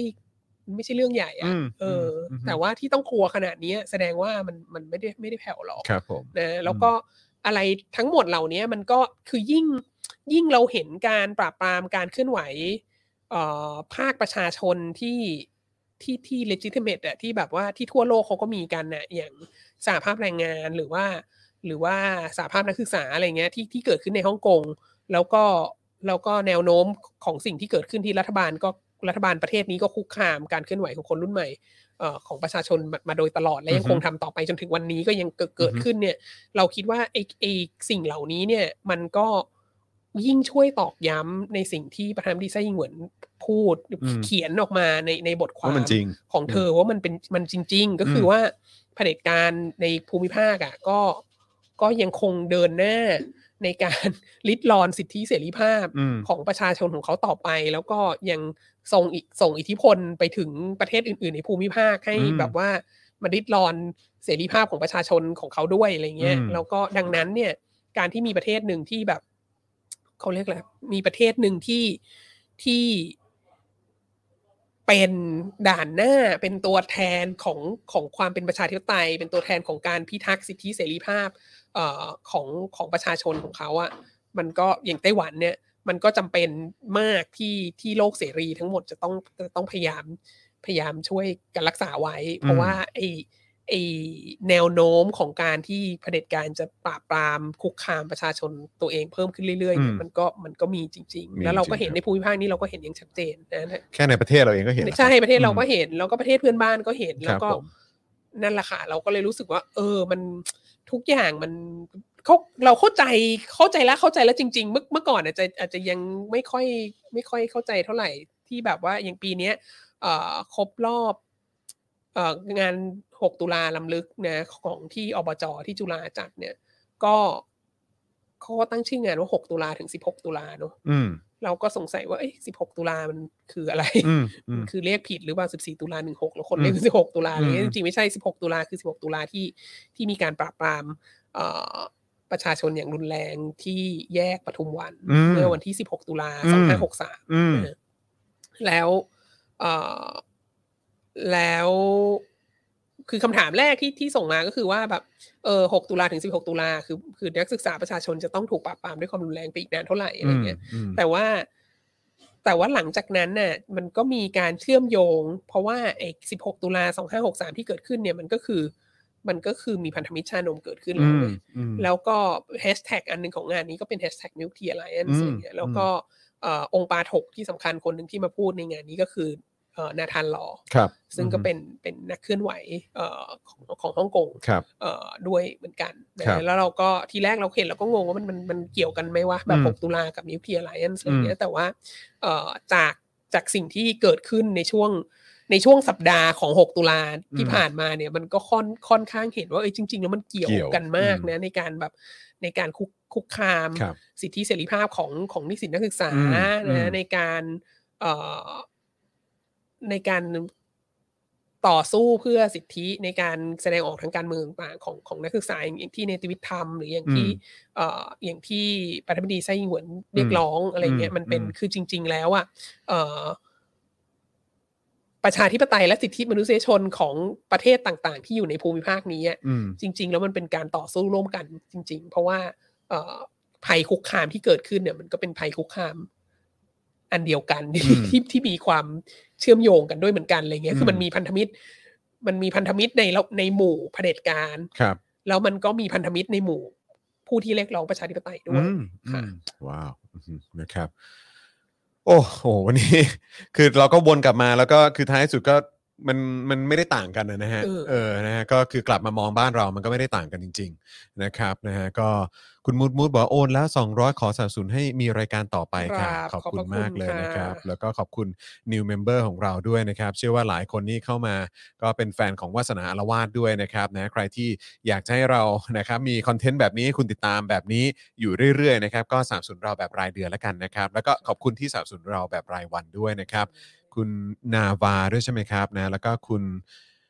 สองสองหนึ่งสามเก้านะครับ คุณเดฟด้วยนะครับ ขอบคุณมากเลยนะครับนะฮะโอ้โห วันนี้นี่แซบนะแซบแซบอ่ะเดี๋ยวในขอขอขอย้อนดูคอมเมนต์ช่วงช่วงท้ายๆหน่อยนะครับนะฮะต้องต้องขออภัยอาจจะอ่านไม่ครบนะครับ นะฮะอยากถามว่าอืมอ๋ อ เอ่ออ๋อมีคนถามเกี่ยวกับเรื่องของยอดนะครับ ก็คือเลือกแพ็กเกจไหนเราก็จะนับเป็นหนึ่งผู้สนับสนุนนะครับผมนะฮะคุณเอ่อคุณแพมบอกว่า Wake Up Thailand เมื่อวานนี้พี่ชูวัตรพูดถึงเหตุการณ์ 6 ตุลาพี่ถึกน้ำตาซึมเลยครับพี่จอนเออนะครับนะฮะเอิ่มจีน มีกระทรวงแรงงานไหม เออมีองค์กรอิสระแล้วเป็นแบบไทยมีเพื่อมีแล้วไร้ประโยชน์จะมีเพื่อนะฮะ อ๋อครับผม มีจีนจีนมีจีนมีกระทรวงที่ที่ที่ดูแลเรื่องแรงงาน แต่ว่า แต่เขาไม่ได้มีองค์กรอิสระ แต่ว่า ใช่ไหม เขาเขาไม่ให้เขาไม่ น่า ให้ จะ มี มี สหภาพ เออไม่น่าจะมีองค์กรอิสระครับ เออนะครับเอิ่มอะไรนะฮะไต้หวันคือประตูแห่งประชาธิปไตยเอิ่มต้องให้ผู้นำย้ายออกประเทศมากกว่านะครับ เออนะฮะเอิ่มสื่อไทยควรเอามาลงใช่ไหมฮะบทความของไส้เหมือนใช่ไหมครับ คือเข้าไปดู อันเนี้ยน่าสนใจนะ มันมีมันมี Facebook ที่เป็น Facebook ที่เป็นข่าวของของไต้หวันน่ะ ครับ เอ่ออ อฮึ คือเข้าไปดูได้ไต้หวันนิวส์นะ อืม Facebook ชื่อไต้หวันนิวส์เอ่อซึ่งเราเข้าใจว่ามันคือเหมือนกระทรวงต่างประเทศไต้หวันแหละทำ อืมอืม แล้วในเนี้ยมันก็มีมันก็มีการเอาบทความเนี้ยมาแปลเป็นไทย อืมอืม แล้วก็แปลเป็นภาษาจีน อืม แล้วก็เราก็โพสต์ขึ้นด้วย อืม เราก็คิดว่าเออมันก็น่าสนใจนะ เพราะว่าแบบแบบก็คงจะมีคนไต้หวันจำนวนหนึ่งที่เขาที่เขาไม่ถนัดในการอ่านภาษาอังกฤษอะไรเงี้ย อ๋อ เออ ก็คือกระทรวงต่างประเทศเขาก็ต้อง แปลให้เลย มาแปล แปลให้ แปล ลย เป็น เออ ภาษาจีนให้เขาได้อ่านอะไรเงี้ยแล้ว ค ก็ รับผม โอเค แบบคนไทยเขาก็คงจะรู้แหละว่าคนไทยแบบ ก็หลาย ๆ คนก็อาจจะไม่ถนัดอ่านภาษาอังกฤษเขาก็แปลเป็นภาษาไทยให้ด้วย ครับ เออ ผม ก็ก็เข้าไปอ่านได้ ที่เนี่ยไต้หวันนิวส์เป็น อืม เป็น Facebook ชื่อไต้หวันนิวส์ ครับ คุณเบสถามว่าหลังจากที่ราชวงศ์ชิงล้มเนี่ย มีประชาชนต่อต้านเยอะไหมครับ แบบว่าบางคนรับไม่ได้ที่ราชวงศ์จีนล่มสลาย เพราะจีนก็ปกครองแบบนี้มานานมากครับ คือประชาชนคือคือคนที่ช่วยกันล้มราชวงศ์ชิงส่วนหนึ่งก็เป็นประชาชน อืม นั่น ก็ อืม เออก็มีคนที่แบบว่าจงรักภักดีต่อราชวงศ์ชิง พวกขุนนางพวกอะไรต่างๆ บางส่วนก็บางส่วนก็รีภัยออกไป ครับ เหมือนกัน อืม นะคือไปเคลื่อนไหวในต่างประเทศอะไรเงี้ย เพื่อ อืม เพื่อกลับมาเอ่อให้ให้ราชวงศ์กลับมาอะไรเงี้ย อืม แต่ว่าแม้กระทั่ง แม้กระทั่งกลุ่มคนที่ไปใต้ไปเคลื่อนไหวในต่างประเทศเพื่อ ครับ เพื่อให้ราชวงศ์กลับมาเนี่ยเขาก็เคลื่อนไหวในลักษณะที่ให้กลับมาเป็นแบบเป็นแบบรัฐสภานะ คือหมายถึงว่าเอ่อเพราะว่าหลังจากที่ปฏิวัติหนึ่งเก้าหนึ่งหนึ่งไปแล้ว แล้วก็ สถาปนาสาธารณจีนขึ้นมา อย่างอย่างที่เคยคุยให้ฟังแล้วก็คือหลังจากนั้นไม่นานเนี่ยมันก็ถูกยึดกลายเป็นเผด็จการทหาร อืม ภายใต้หยวนซื้อขายแล้วก็ ครับ พวกผู้นำปฏิวัติเองก็ต้องรีภัยออกไปนอกประเทศหลายคน เพราะว่า อืม เพราะว่าไอ้รัฐบาลทหารที่มันเกิดขึ้นเนี่ยมันไม่ยอมให้มีการเลือกตั้งไม่ยอมอะไรเงี้ย อืม ดังนั้นก็คือเอ่อคือแม้กระทั่งคนที่สนับสนุนราชวงศ์ชิงอ่ะ อืมฮึ ก็หลังจากการปฏิวัติแล้วอ่ะเขาก็เรียกร้องให้ประเทศจีนเป็นประชาธิปไตย อืม เพียงแต่ว่าเป็นประชาธิปไตยแบบมีจักรพรรดิเป็นประมุขเทานนเองอย่าง ครับ เงี้ย ครับอืมนะฮะเอ่อคุณเนทบอกว่าสมัครสมัครสมาชิกไปแล้วขอโอนเพิ่ม ชอบรายการของอาจารย์วัฒนามาก ๆ ได้ประโยชน์มาก ๆ ขอบคุณนะคะเอ่อมาไม่ค่อยทัน มักได้ฟังย้อนหลังแต่ชอบมาก ๆ ค่ะ ขอบพระคุณ ขอบ ค่ะ นรับนะก็คือสำหรับคุณผู้ชมที่หลายคนก็ก็เอิ่มคือนอกจากจะดูเป็นคลิปแล้วเนี่ยนะครับ จริง ๆ ก็สามารถดูเยอะเอ่อฟังย้อนหลังได้นะ ใน Spotify แล้วก็มีทำเป็นพอดแคสต์ด้วยเหมือนกันนะครับ ก็สามารถติดตามได้นะครับเอิ่มผมสงสัยเกี่ยวกับสถานการณ์พลังงานในประเทศจีนครับ ผมได้ฟังคลิปที่ดรท่านหนึ่งพูดทำนองเกี่ยวกับ อะไรโจไบเดนเพราะเมื่อก่อนก็เกิดเพราะโจไบเดนอะไรนะ ไปเยือนจีนในฐานะรองประธานาธิบดีมาตอนนี้ ก็เกิดเพราะไบเดนเป็นประธานาธิบดี แล้วมาโยนว่าไม่อยากพูดมากให้คิดเองเดี๋ยว I.O. ฝรั่งมาโจมตีในสถานการณ์ตอนนี้ มันเกิดอะไรขึ้นกับพลังงานไฟฟ้าของจีนกันแน่เหรอครับฮะมันเกิดเรื่องอะไรครับ เดี๋ยวเดี๋ยวเดี๋ยวเดี๋ยวขอขอไปดูขอไปติดตามหน่อยนะครับ เรื่องพลังงานในจีนเหรอครับ แต่ก็เห็นวันก่อนก็มีก็มีข่าวลงพูดเกี่ยวกับเรื่องสเอ่อสถานการณ์ energy อะไรต่างๆในจีนอยู่เหมือนกันนะ อืม เออแต่ผม อืม ยังไม่ได้กดเข้าไปนะค แต่ รับ ไม่เราไม่ค่อยเราเราคิดว่าเรื่องพลังงานเนี่ย จีน จีนค่อนข้างมีมีนโยบายความมั่นคงทางพลังงานที่เป็นชิ้นเป็นอันเป็นเรื่องเป็นราว อืม นะแต่ อืม ว่า อืม แต่ว่าถ้าจะถ้าจะมีผลกระทบจากความสัมพันธ์กับนานาชาติก็อาจจะเป็นเรื่องของการส่งออกพลังงาน อืม ก็ได้เพราะจริงๆจีนจีนเป็นประเทศที่ผลิตพลังงานเองแล้วก็แล้วก็ส่งออกพลังงานด้วยจีน อ่ามีมีทั้ ครั ง บผม ถ่านหินทั้งน้ำมันปิโตรเลียม ครับค นะ รับ ที่ อืม ที่ที่ที่ที่ที่เป็นความมั่นคงทางพลังงานอยู่ แล้วก็มีแล้วก็มีพลังงานนิวเคลียร์ด้วยนะฮะ อืม เอ่อแต่ว่าในแง่ของความมั่นคงทางพลังงานภายในประเทศเนี่ย เรา อืม คิดว่า เราคิดว่าจีนไม่ได้จีนไม่ได้อยู่ในสถานการณ์ที่เป็นอันตราย อืมครับผม ไหล แต่ว่าเอ่อขอบคุณมากนะครับ เดี๋ยว ค่ะ เดี๋ยวเดี๋ยวจะลองไปดูข้อมูลเพิ่มเติมดู ค่ะ นะครับเอ่อเมื่อไหร่จะมีอิโมจินะฮะของ พี่ซี่กับอาจารย์วัฒ นาใช่ไหมฮะอ่าได้เดี๋ยวผมจะไปบี้พ่อหมอให้นะครับนะฮะมาได้แล้วเร็วโอ้โห ไม่ได้เพราะมีแฟนๆวัฒนาละว่าดก็เยอะนะครับนะฮะเพราะฉะนั้นเดี๋ยวเดี๋ยวไปไปตามให้เลยนะครับ พออาจารย์วัฒนามาจะได้จัดหนักๆได้นะครับ คุณดราก้อนบอกว่าชอบชอบรายการอาจารย์วัฒนามากจริง ๆ เป็นรายการเดียวที่คุณแม่ผมชอบมากๆ แกเกลียดจีนแผ่นดินใหญ่ และมาร์กบอกตัวเขาเองว่าเป็นก๊กมินตั๋งฉันเป็นไต้หวัน ฉันเป็นไต้ห เอ วัน อครับผม นะฮะเอ่อคุณเป็ดบอกว่าขุดบิตคอยเยอะจนไฟไม่พอ เออ ในบางเวลาในบางพื้นที่ ใช่ อ๋ ใช่ อ แต่ว่าก็ก็ ครับผม แต่ว่าล่าสุดรัฐบาลจีนก็ออกมาเขารัฐบาลจีนก็พยายามแบนบิตคอยน์มาเรื่อยๆเรื่อยๆเรื่อยๆนะ ม เอออื มขนาดยอมเสียหน้าเอาถ่านหินของออสเตรเลียที่ถูกแบนลงจากเรือมาใช้อ่ะฮะ อืม อ๋อครับผม ก็ก็ก็คือถ้าถ้าถ้าเป็นในในในแง่นั้นน่ะ มัน ครั ก็ บ เป็นมันก็เป็นความไม่มั่นคงที่เกิดจากรัฐบาลทะเลาะกับประชาชนนะ อืม มัน รับ ไม่ใช่ ผ ความมั่นคงที่เกิดจากมันไม่ใช่ปัญหาความมั่นคงที่ อืม เกิดจากโจไบเดนเนี่ย อืม ดีกว่า อืมอืม เออค่ะ ครับ เออ ผ มีอีกมีอีกประเด็นหนึ่งที่ที่ที่ที่อยากพูดถึงเหมือนกันนะหมายถึงว่าในในมุมกลับกันเนี่ย อืม เอ่อมีต้องต้องโค้ดหน่อยอาจารย์สิทธิพลคือรัติการที่ ครับ ที่ธรรมศาสตร์เนี่ย ครับ อาจารย์ก็ก็ทำเรื่องจีนเป็น อืม เป็นคนที่ทำเรื่องจีนเยอะแล้วก็น่าสนใจแล้วอาจารย์ก็มีข้อมูลเกี่ยวกับไต้หวัน อืม ยุคสงครามเย็นเยอะนะ อืม แล้วก็เอ่อวันก่อนแกก็โพสต์จดหมายจากสงัดชะลออยู่ ไม่จดหมายจากจากผู้นำไต้หวัน อือฮึ นะที่ส่งมาหาสงัดชะลออยู่ ครับ แล้วก็เหมือนแสดงความยินดีที่ทำการรัฐประ หารตอน 6 ตุลาอะไรอย่างเงี้ย จริงปะเนี่ย คือแบบว่าคือคือเอาจริง ๆ ก็ในแง่นี้ก็ต้องยอมรับนะว่าคือไต้หวันเนี่ยเพิ่งดิม o คร a ไทซ์มา ไม่ไม่นาน ในช่วง อืม ทศวรรษพันเก้าร้อยเก้าสิบ อืม อ่ะ ครับครับ แล้วก็ยุค 6 ตุลา ครับ ไต้หวันก็เป็นแบบว่าเผด็จการเต็มรูปแบบเลยนะ ใช่ ซึ่ง แล้ว ซึ่งจริงๆแล้วก็สามารถไปฟังย้อนหลังในวาสนาละวาดได้เราเลยเคยพูดเรื่องนี้กันไปแล้ว ใช่ แล้ว ครับ ก็อยู่ภายใต้กฎอายการศึกและอะไรต่าง ว้าว ๆ แล้วก็มีสิ่งที่เรียกว่า white terror อืม ไป อืม ตามปราบปรามนักศึกษาก็โดนฆ่าที่ไต้หวันเหมือนกันอะอืมไรอย่างเงี้ยคืออ ม ทั้งนักศึกษาทั้งสาภาพแรงงานทั้งอะไรโดน ครับ เยอะ ครับ มาก ครับ เหมือนกัน อืม นะฮะแต่ว่า แต่ว่าเรื่องนี้ก็ก็ทำให้ สะท้อนใจว่า ผ่านผ่านจากวันนั้นมาถึงวันนี้เนี่ยไต้หวันกลายเป็นสัญลักษณ์ของประชาธิปไตยในภูมิภาคแล้ว ใช่ แต่ว่าประเทศ แล้วเขาเราถึงไหนแล้วเนอะ ก็ยังคงเป็นเผด็จการทหารอยู่ ครับ อไงี้ย ผมประเทศเราก็ยังคุย คง คุย ยังคง กับวั มี วอยู่นะ นายกรัฐมนตรีเป็นนายพลอยู่อะไรเงี้ย ใช่ แบบ ใช่ เออประเทศเราไม่ค่อยไม่ค่อยเปลี่ยนเท่าไหร่อะ อืม เออ อืม ค่ะ ครับผมนะฮะ อ่ะเอาละครับผมนะฮะวันนี้ก็ ครับครับลูกครับลูก เราจะ เราจะโดน เราจะโดน IO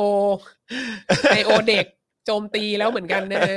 หลังจากที่ไปโจมตีโค้ชแขกเมื่อเช้า เออครับผมนะฮะพอดีเอ่อลูกชายเดี๋ยววันนี้ไปฉีดวัคซีนนะฮะแต่แต่ อ่า เป็นวัคซีนปกตินะฮะไม่ใช่วัคซีนโควิดนะครับนะฮะถึงเวลาต้องฉีดนะครับผมนะฮะอ่าโอเคนะครับผมนะก็เอ่อเดี๋ยววันนี้อาจารย์วัฒนาก็มีคลาสต่อด้วย ใช่ นะครับ ใช่ ตอนบ่ายโมง ใช่ นะครับเพราะเพราะฉะนั้นเดี๋ยวจะให้อาจารย์วัฒนานะครับได้อ่าเตรียมตัวนะฮะก่อนเข้าคลาสในช่วงบ่ายนี้นะครับนะฮะนักเรียนนักศึกษาก็น่าจะมารอกันแล้วนะครับนะฮะก็เดี๋ยวติดตามกันได้นะครับ แล้วก็เดี๋ยวสัปดาห์หน้านี่สัปดาห์หน้าน่าจะเป็นคิวของ อาจารย์วินัยนะครับแล้วก็เมื่อสักครู่นี้ก็มีคนบอกเหมือนกันว่า นอกจากอิโมจิของอาจารย์วัฒนาของพี่ซี่แล้วเออขอของอาจารย์วินัยด้วย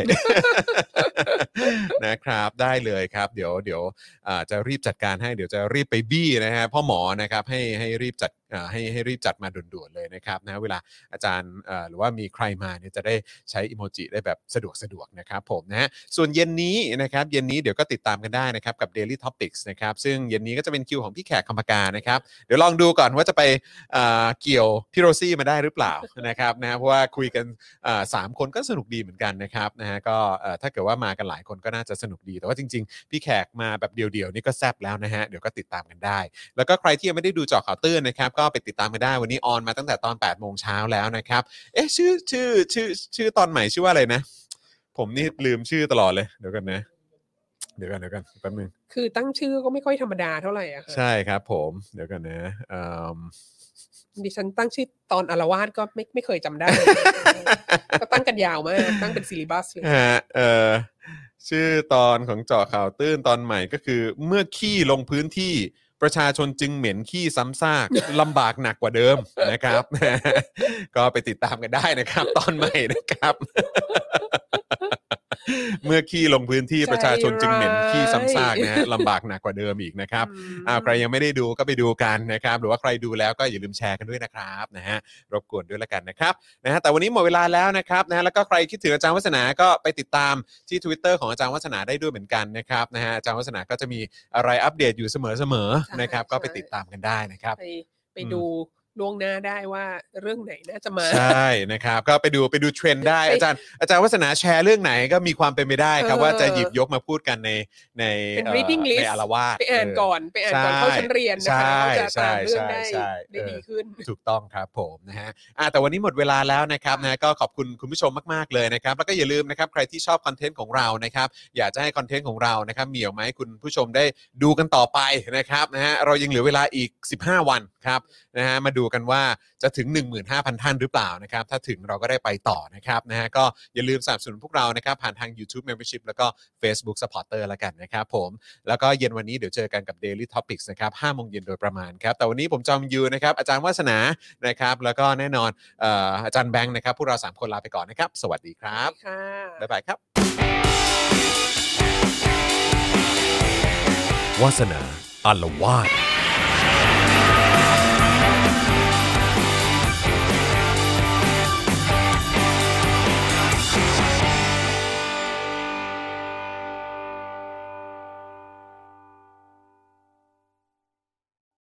คุณผู้ชมที่อยากสนับสนุนเราผ่านทาง YouTube Membership นะครับง่ายมาก ๆ เลยครับ เพียงแค่กดที่ปุ่มจอยข้างปุ่ม subscribe ใน YouTube Channel ของเรานะครับเมื่อกดปุ่มจอยแล้วนะครับเลือกได้เลยนะครับว่าอยากจะสนับสนุนเราในแพ็กเกจไหนนะครับและหลังจากนั้นครับเลือกวิธีในการชำระเงิน และกรอกรายละเอียดให้ครบถ้วนนะครับแล้วกดปุ่ม subscribe ครับ แค่นี้คุณก็เป็นเมมเบอร์ผู้สนับสนุนของเราแล้วครับสำหรับคุณผู้ชมที่อยากสนับสนุนเราผ่านทาง Facebook Supporter นะครับ คลิกเข้าไปที่หน้าแฟนเพจของ Spoke Dark TV และรายการในเครือของเรา และกดปุ่ม Become a Supporter หรือกดปุ่ม Support Now ที่อยู่ใต้คลิปรายการของเราก็ได้ครับ และเข้าไปเลือกได้เลยนะครับ ว่าจะชำระเงินผ่านทางช่องทางไหน ไม่ว่าจะเป็นบัตรเครดิตเดบิตเครือข่ายมือถือ หรือ Wallet ต่างๆ ก็ง่ายนิดเดียวครับ พอคลิกเข้าไปแล้วก็อย่าลืมใส่ข้อมูลและรายละเอียดให้ครบถ้วนนะครับ พอครบถ้วนแล้วก็กดปุ่ม subscribe แค่นี้คุณก็เป็น supporter ของ Spoke Dark TV แล้วครับ